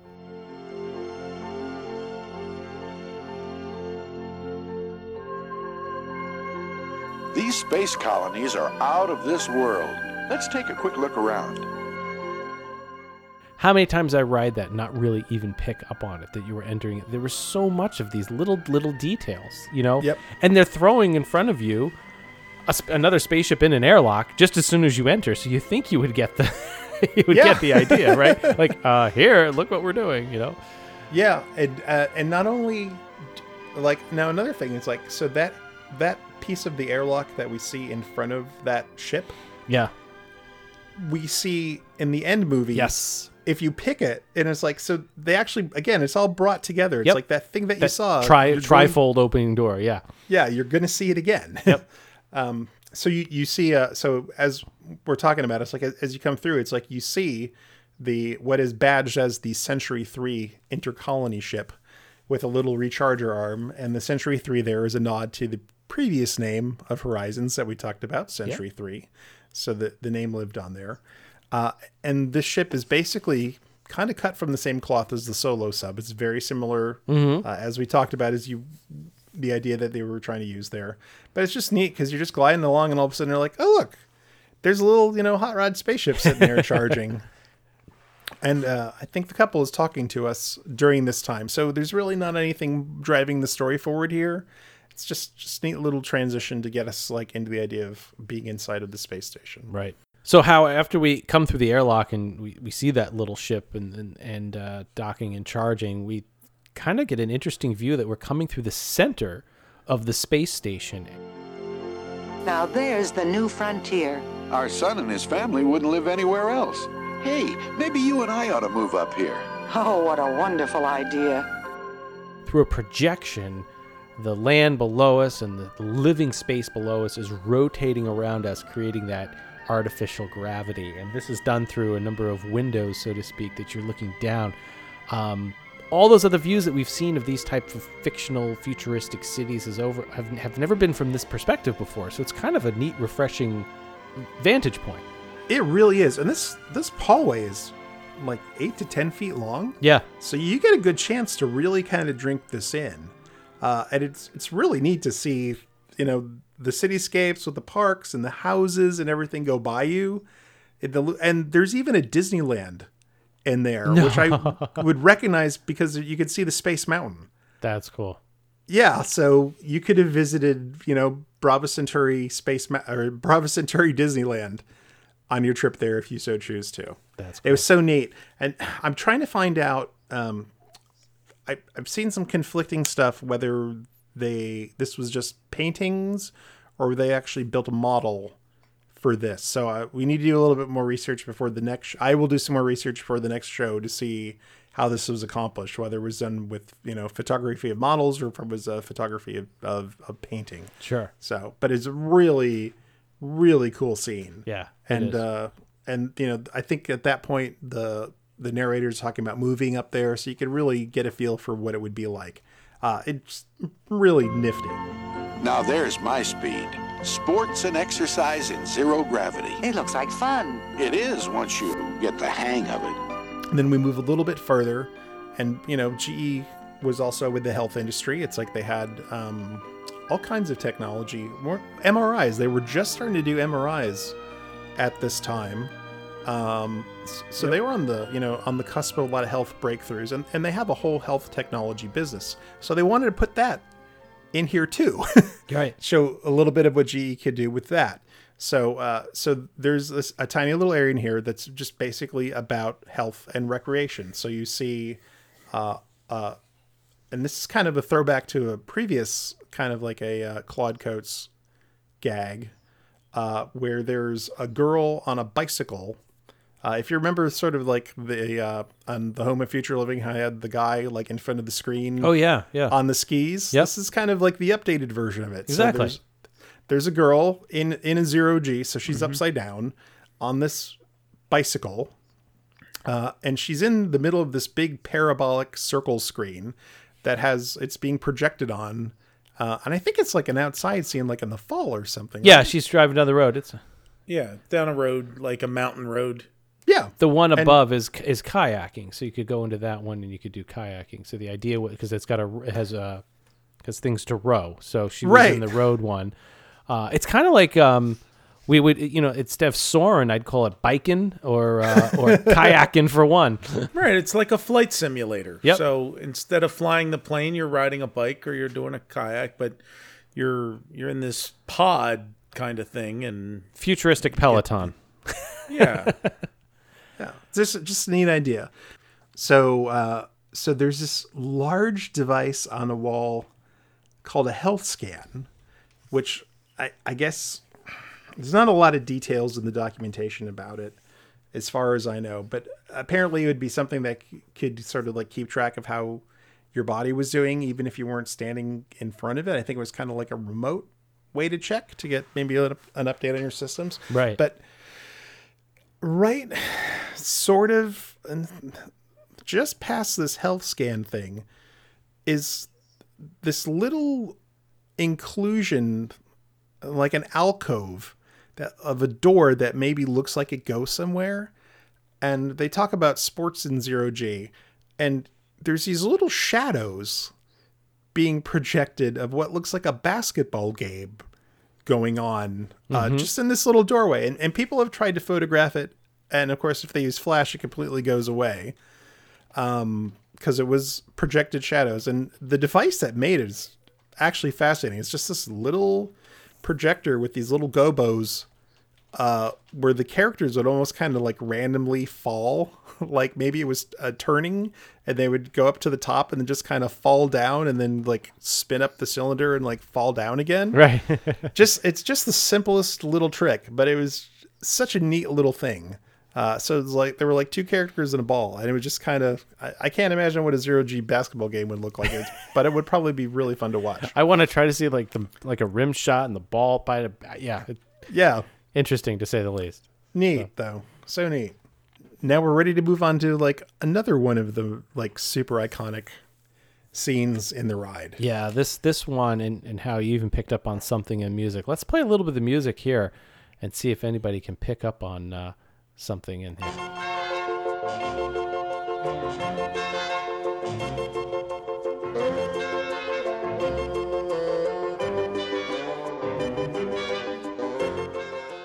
Uh, so in this scene, uh, a space shuttle, you're, you're actually looking down at an airlock at the front of a space shuttle. And that space shuttle has a name because on the panel Yes. it says it's called the Santa Maria. Yep. So the space shuttle has arrived at its port, and since this is a zero G corridor, the passengers that are getting on and off the shuttle have to have on magnetic boots.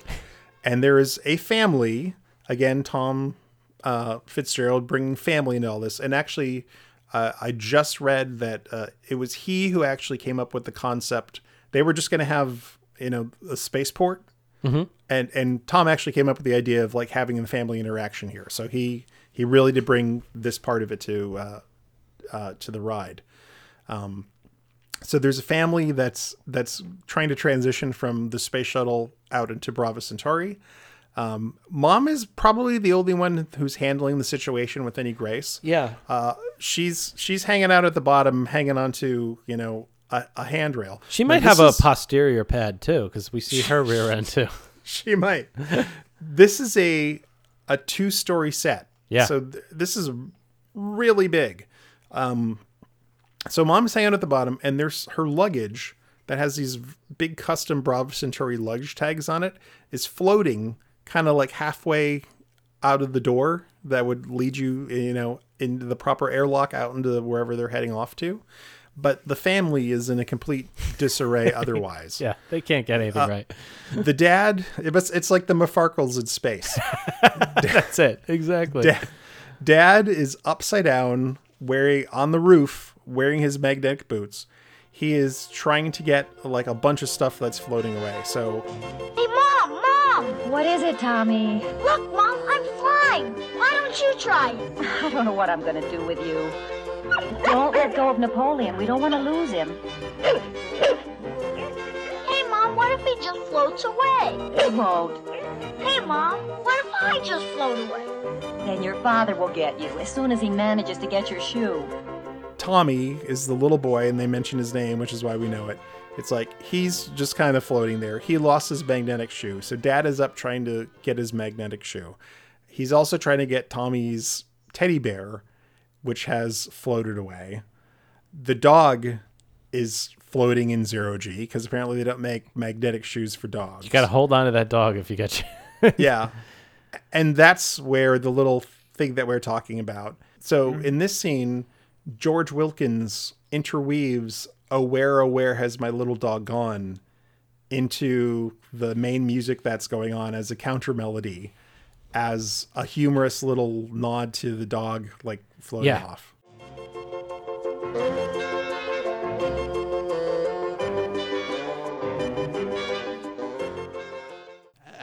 Absolutely brilliant in the music space. I mean, it's just, you know, what's really neat about this scene too is that the shuttle is subtly there.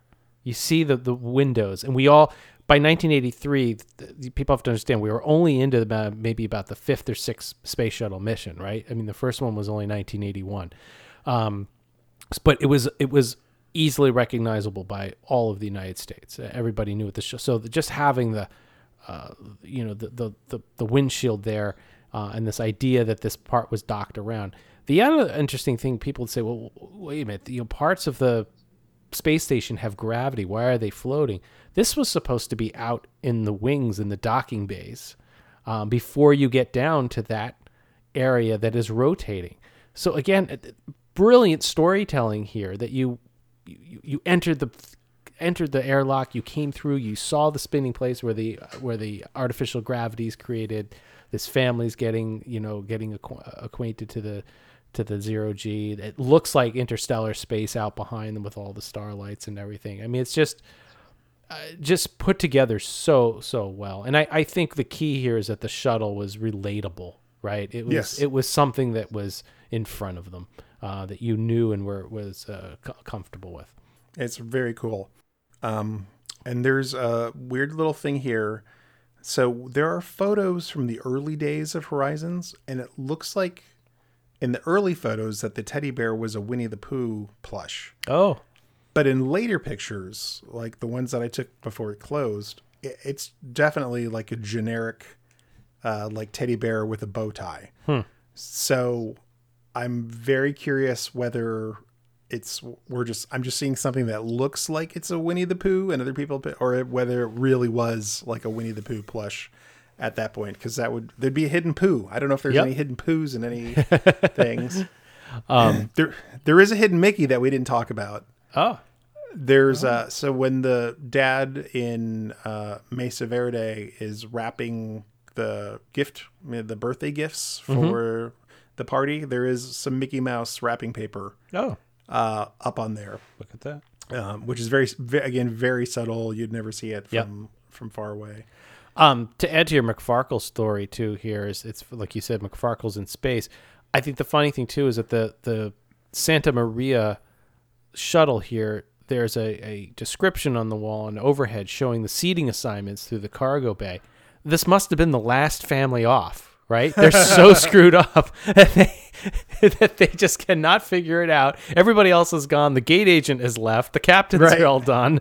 they can't They're even just like, right. "Ah, there were out." 45 other people with them, but they're uh, they're they're it's old hat for them. So Yeah. Now the Uh, dog is named Napoleon, and I don't know if there's anything to Mm. that other than just some maybe somebody had a dog named Napoleon. Yeah. Um, but there is another there is another McGinnis in here. So George's son Reed McGinnis uh, served as the model for Timmy, who Oh. lost his boot. So Gotcha. That's George McGinnis's son floating. All right, how So the next scene, there's really not much of a transition, just a, a quick wall, and we're going into a manufacturing lab. Oh, now that's really lovely. Practical, too. Just think materials from space for all kinds of industries back on Earth. And that's. Uh oh. We gotta run. Time for our grandson's party? Uh huh. We'll catch up to you later. So in the future, more crystals. More crystals. Now, what's interesting is I've seen some concept models of this where Yeah. instead of like a giant crystal, there were like space rocks Oh. underneath the little domes and a rock like an asteroid or some something to be mined, perhaps. Like, it, but I guess the crystals were just a quick a quicker read and more interesting. So they, Yeah. they just went with the big and the crystals are ridiculously large. Like, Oh, they're like I eight mean, feet, eight feet across, and Yeah. um, and then there's these half dome, or actually almost these spherical domes of probably GE Lexan plastic. There's four of them, or three of them up on the ceiling, three of them up on the, uh, three of them on the floor. But what's really interesting is if you cut this room a- across the horizontal plane in the center, the top and bottom are exact mirrors of each other. Yes, Such to the point of the control pad where she's on, she's facing it so she can read it. If she needed to then control the ones that are in the ceiling and flipped herself upside down, that control pad is upside down as we see it, but would be right side up to her. So Yes. it is really, really neat the way that they did this, showing that yes, she does not have to look up. Mhm. All she has to do is spin her body 180 degrees, and she'll be looking down at the crystals that she needs to work. I, I, that's that's really cool. I, I I can't think of anything else that has really you know put put all these different facets together. Um, and then you get the big crystal right in the center on one of the arms spinning around. I, I don't know what we're going to do with those crystals when we get I there. have no idea. I guess Earth needs crystals for crystal radio sets and record needles, Yeah. and I electronics. Electro- I'm just gonna go with the catch-all of electronics. Well, according to the cast member guide, they're used in a number of important applications back on Earth, so they didn't even know what they were. and that's the thing. It's like, yes, crystals grown in, in zero gravity uh, are important for manufacturing. It's like, and you can do things, uh, you know, with purity that uh, that you can't get on Earth. But these Sure. are, you know, normally you need a microscope to see the crystals growing. It's like here you have this gi- giant freaking crystal in front of you. So they they definitely took some artistic license on this one. Uh, it is interesting, uh, like you said, Todd. sh- she's working on a on uh, with diffractometer controller A. Uh, and she Yes. has it cranked up to C7, and it, it goes Ooh, to C. It ooh. goes to C10. I don't know if there's a C11. Right across the board. 11, Oh, I see. 11, and most of 11, these and then amps go up to 10. Exactly. Does that mean it's louder? Is it any louder? Well, it's one louder, isn't it? It's not 10, one louder. Why don't you just make 10 louder and make 10 be the top number and make that a little louder? These go to 11. Because if you had a crystal manufacturing lab that goes to 11, I mean, that's you're really you're pumping up some pumping out some Yeah. fine crystal. So, Um, but uh, so the I guess what the diffractometer does, uh, there's I think that sort of like cone that's coming out from the right hand side is like a camera, Mhm. and then the close up of of the of the crystals shown on the television set behind her. So as that Right. crystal is rotating, it's like you'll notice that the image on the TV is also rotating, sort Yep. of in the same thing as a, as if that's a live shot of that. So so maybe she's trying to get the, the clarity of the of the crystal and the quality. Yes, it's they're 4Ks. Maybe this is used. Maybe this is used for engagement rings in the future. That's right. Giant giant rocks. It's better than cubic zirconia. All right. Well, we almost have to run as well. We're getting to the end here, but there is one more important scene before we uh, launch our way back to Earth and uh, hit another destination. So uh, we are ready to come on t- into the holographic party line.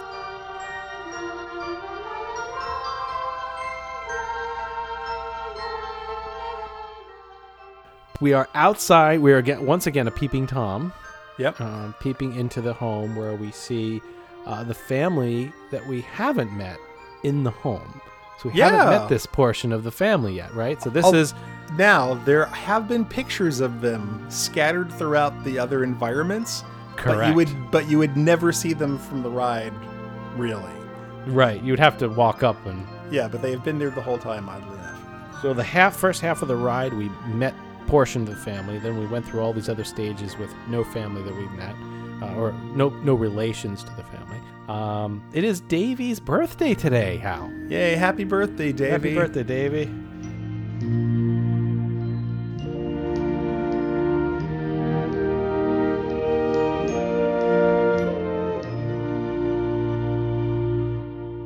Uh, so here the birthday party is going on. There's the mother, the dad, uh, and Davy, who is I think seated on his on his knee or something, and it's his Yeah, he's kind of it's- suspend like the dad is holding him uh, on his two sides, and he's kind of like his legs are dangling and his arms are kind of in a semi up position.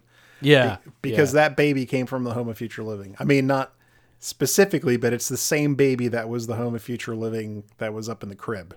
That Same the- sculpt. Okay. That yeah, same sculpt. So, so that's why they had a baby. They had a baby from there that they could use. They didn't have to make a new baby. They had a, they could reuse the baby. Go. And he's he's a year old, and because we are outside the house, we can use the glass for Pepper's ghost again. Yay! Uh, and how you've seen how these are done, and and you've seen. So I'll let you talk a little bit about the the different characters here. Yeah, this is this was a really interesting part of the ride because if you've been on the haunt, well, if if you've been on the haunted mansion before, you guys have been on the haunted mansion plenty of times. When you're mm-hmm. riding the haunted mansion and you see the Pepper's ghost effects either above you or behind you, it's like you're in this little, you know, tight hallway so that you can't see the animatronic characters. But in Horizons, in this section, if you were to stick your head sort of forward in the car and look up, you could have seen the animatronic characters directly above you. so we, I used to take the video camera or the the regular camera and just point it up and like take pictures of them hanging out above the track there because the the glass is on sort of like a somewhere between a 45 degree and a 65 degree angle. So the characters above above your car reflected perfectly at the right angle there. So you could I wish just- I knew that back then. yeah. he was really something. So you had you had mom and dad first, uh, or I say grandma and grandpa from Nova City first, and uh, then the next se- the next uh, TV was I think it was I think it was Tom Tom two the Beach Boy, Yep. and then uh, and he's still holding I think he's still holding his laser thing I can't remember. I think he's still got the gun in his hand because he probably is late, so he never had a chance to leave. He could never. only- yeah, he, he was going to be late no matter. he never what, got off so. that spot and then uh and then our redhead holding the cake that that Yep. the uh, dad made i don't know where they are but like it's it's her and they're all singing happy birthday uh holographically That's right. to little And it's neat because they kind of appear in this this this what they're looking at. They kind of appear in these little. I don't know. They're frames, but they're yes they're like back these neon lit- blue frames. yeah, lit frames and it's interesting all all the time here whenever there's a holographic effect uh there's been a little like flash in the lighting that uh that's done on them that that would reflect and that was intentional they wanted a little bit of a glitchy light effect to make it appear more holographic Interesting. so in all the cases it's where we've seen holographic characters like there's been this sort of like little holographic flicker Well, it's almost like in Star Wars. You can you can hop from galaxy to galaxy, but your holographic transmissions are just horrid. yeah it's like the, the Wi-Fi signal. It's like they only have six G up there, maybe. Yeah. You know, seven G. you know, we really need to get better Wi-Fi signals. because it's holographs they didn't just have a wall behind the holographic frames there were actually windows there and you could see back into that rotating space station again that was behind them so because you could they're living in the space station. Yeah, so we haven't you- departed from the space station yet. You're still in the space station. You can actually look through the holographs, the holograms, to see that the rest of the the space station environment behind them on the inside. I never even noticed that years. I'm gonna have to go back and look at all the pictures. So you could. That is so cool. That is brilliant, and they have quite a spread of food up. It's like they're expecting everybody to just come out of the and- Yeah, eat, guess eat with them. There's a lot of food on these three tables. Yeah. so. Now, uh, in this case, they didn't do a movie. It's just a mural of the of the background of the space colony behind them. Right. But it is it is definitely the space colony. So it's Gotcha. really neat to see. That's cool. See, yeah, it's a really neat scene. It begs the question: What happened to the rest of the family at the harvester? Maybe the storm took them out. I don't know. It's tragic. Oh no. yeah, because she has the cake, right? But the other the other part of the family is not there. And Yeah, the person that actually ba- went through all the trouble to bake the cake didn't. But he didn't even show up. The other little kid's nowhere to be seen. So Yeah. Well, now that we've seen all the different areas, we now come to some travel displays uh, in these. Um, these are the launch tube advertisements giving us different ways that we experience futuristic travel now. Yes. Uh, so we these are done. These are they're not a true hologram. They're more of a ref. Is it a Pepper's ghost or is it a mirrored reflection? it's we- this these- it's this parabol I I call it a parabolic window. Okay. I don't know if that's the official term. The same kind of setup is used in Space Mountain in Florida when you're in this in the star chamber and you're Mhm. uh you see some of like the the guys like uh there's like a long ship and as you Oh, walk yeah. past it it kind of just and you'll see that same kind of distortion in the videos when you watch them. It's like so they they they actually have to mount this stuff upside down because when it's in this parabolic reflection, it f- turns it upside down.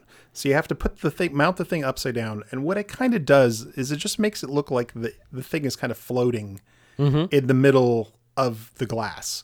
Uh, and I've actually seen this effect in real life. There's an aquarium by us, and it has a uh, it has a um, sort of like this curved tube that you can look out of Mhm. where it's it's a a cylinder that's going up and down and the way the reflections work it looks like there's nothing in front you end up like banging yourself into the thing because it, it takes a little bit of the background it is kind of like this weird hybrid peppers ghosty thing Right. where the, where the reflection appears to be like sitting in the midair when it's really just in the middle of this bent plastic fascinating it's a really it's a really neat effect and i wish i understood more about how it works and now i'm gonna have to go find that out too So we go past these and we have uh, we can visit Omega Centauri, which is weird right? Well, wait a minute, we were at Brava Centauri, so now we're going to go to Omega Centauri. And here's here's now in a bunch of I've been reading a bunch of interviews with George McGinnis while we've been doing this, and during the entire in almost every interview where he talks about Horizons, he keeps calling it Omega Centauri.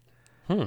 And I wonder if at some point it was supposed to be Omega Centauri the entire way through, and at you know the last minute or whatever they changed it from Omega to Brava, and that was the one place where they missed changing it, and it just stayed because it wasn't worth redoing it. Yeah, yeah, it's really interesting. It just it doesn't it doesn't match up Because Um, it says now open. Because my assumption is like we went through the construction of it, and by the time we got out of the back end of it, right, it was open.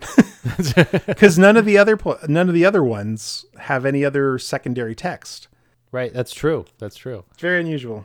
So the next one is Mesa Verde.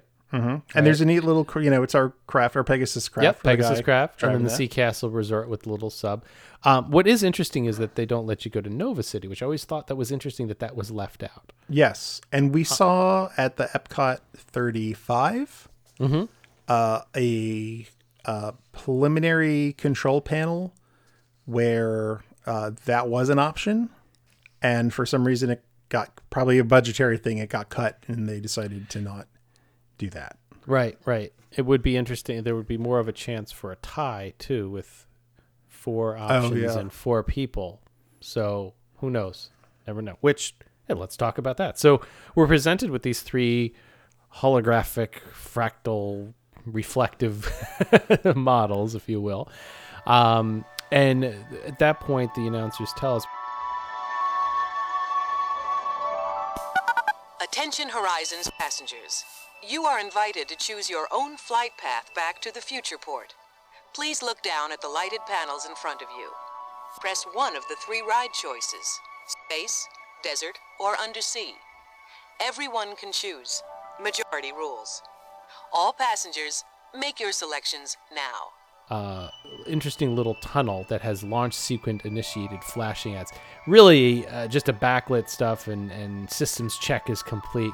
Of all the effects on the ride, this is really the cheesiest. You know, Oh, airlock yeah. open. It's very Space Mountain esque. Yes, that's exactly what I was going to say because in I don't know if it's still that way in Space Mountain, but when I rode Space Mountain in the 80s and 90s, they had very similar light up panels Yeah. down the length of the launch tube as you were getting in and waiting to take off. And there's all these geometric shapes and they're flashy. It's it's In fact, I would not be surprised if they were the exact same panels as were on Space Mountain because George McGinnis did Space Mountain too. So I, I uh, yeah. because the the launch one in particular has like Yes. this kind of. I swear to God, it's the same thing. it, it it might it might very well be. So yeah, you're correct. So I'm, I'm looking at the video here that you took, and yeah, you're presented with three options that light up. There's a star. You now have a star field in front of you. Right, which is a nice neutral. It's like you're not. There's nothing Yep. to look at it, but it's nice because the stars not just black. Yep, and it forces you to look down at a panel, and in front of the everybody are three different uh, options of where you want to go, how you want to end your your your visit here. Uh, and the idea is that you touch and vote in the individual car. So this is really the first interactive type um, ride that I can think of that really changed the ending. Um, if people remember in the 80s, choose your own adventure books were big. So this is kind of like a choose your own adventure ending here. Is this Um, uh is this predate the Clue movie? It might.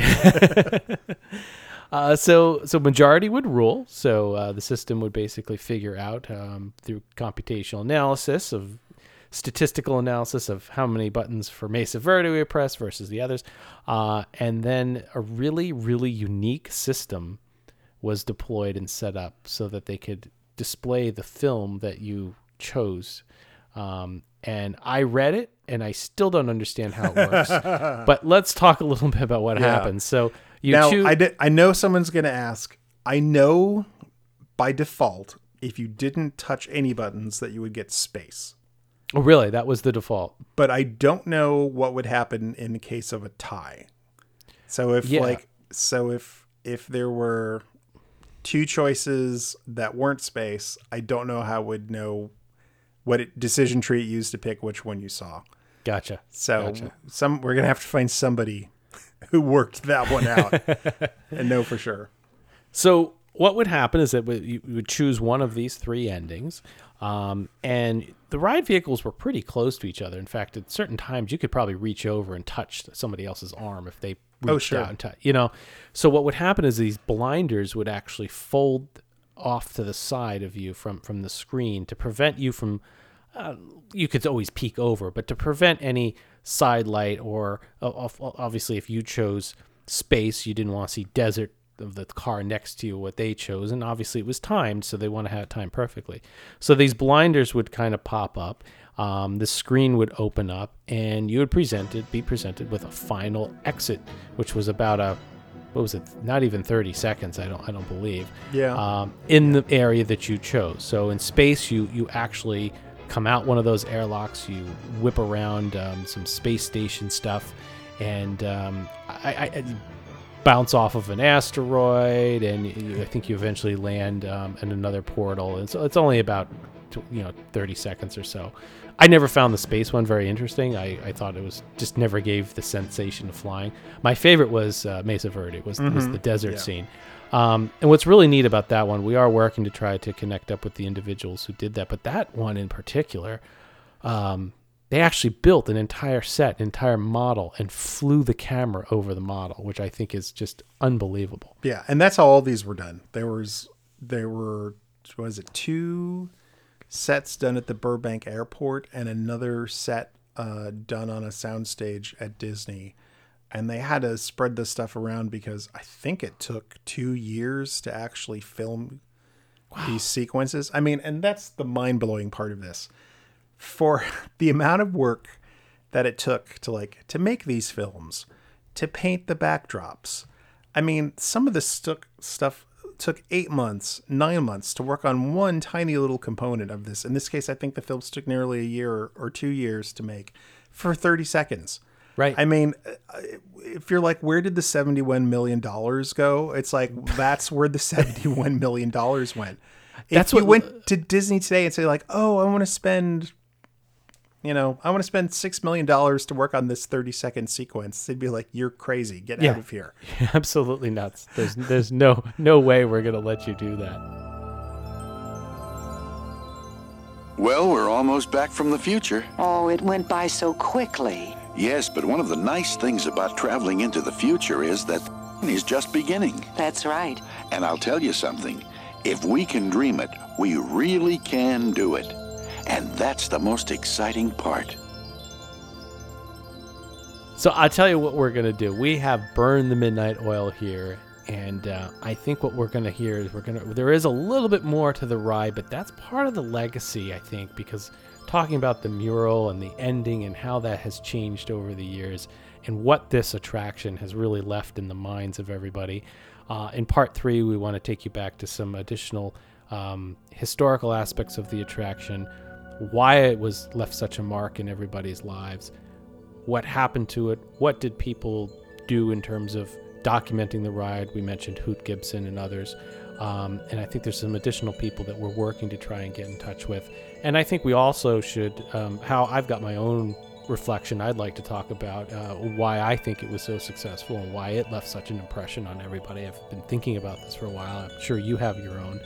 Um, and I think that would be, you know, that's a perfectly setting us up for for part three, the legacy of really what has Horizons left? What did it do for the theme park industry? What did it do for Disney? And and it set a bar that to this day I think a lot of people think will never be reached again. Um, but it was a different time, a different era, and um, we'll definitely dive into that more um, next time around. So, um, how real quick, you got any new shirts coming up?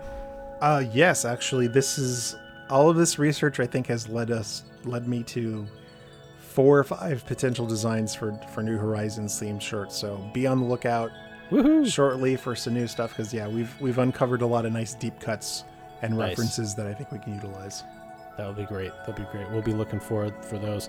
Um, you can find those at retrowdw.com forward slash support us. And uh, as always, if you feel like making a donation, you can also go to retrowdw.com forward slash donate. And we also have our big event coming up in October. Um, we'll talk about a little bit more about that next month as well. But if you head over to retromagic.net, I'll give you all the information on our big event coming up on October 12th and 13th, 2019. Um, the VIP tickets have already sold out in a matter of, of days, um, but we've got tickets left for the main Retro Magic event, uh, which runs all day on October 13th. Go check them out. We hope to see a lot of you there. And um, thank you very much for sticking with us through this entire. I don't know what this is going to edit down to, but probably close to three hours. We've been running nearly three and a quarter here recording. This is such a deep, rich one to talk about. It's like we knew we'd have to go Yeah. pretty much into the weeds on this one to do it justice. And I hope I hope that you came along on this journey and listened to this with the music and with the narration that we've added in that really gave you an idea of what the ride was if you had never been on it. And if you did enjoy it, uh, that it really brought back the memories that I think are still instilled in a lot of our hearts. Um, because it certainly is uh, one of those attractions that uh, is deeply burned into many many people's memories, uh, and it's left a, a legacy uh, for for many in many ways. So thank you very much for coming aboard uh, on this journey through Horizons. We will be back next month with Horizons Part Three: The Legacy. With that, we'll see you next month. And Brian, take us out. Follow the Lake Buena Vista Historical Society on Twitter and Instagram at LBV History and on the web at lbvhistory.org. Follow Todd McCartney and Retro WDW on Twitter, Instagram, and Facebook at Retro WDW. For all things Retro Disney World, including exclusive merchandise, visit us on the web at retrowdw.com. On Twitter, follow our web designer Jason Bartell of Deepwater Studios at JasonDWS, our announcer Andre Gardner at Andre Gardner, and follow our hosts Hal Bowers on Twitter and Instagram at GoAwayGreen and on the web at kingdomofmemories.com.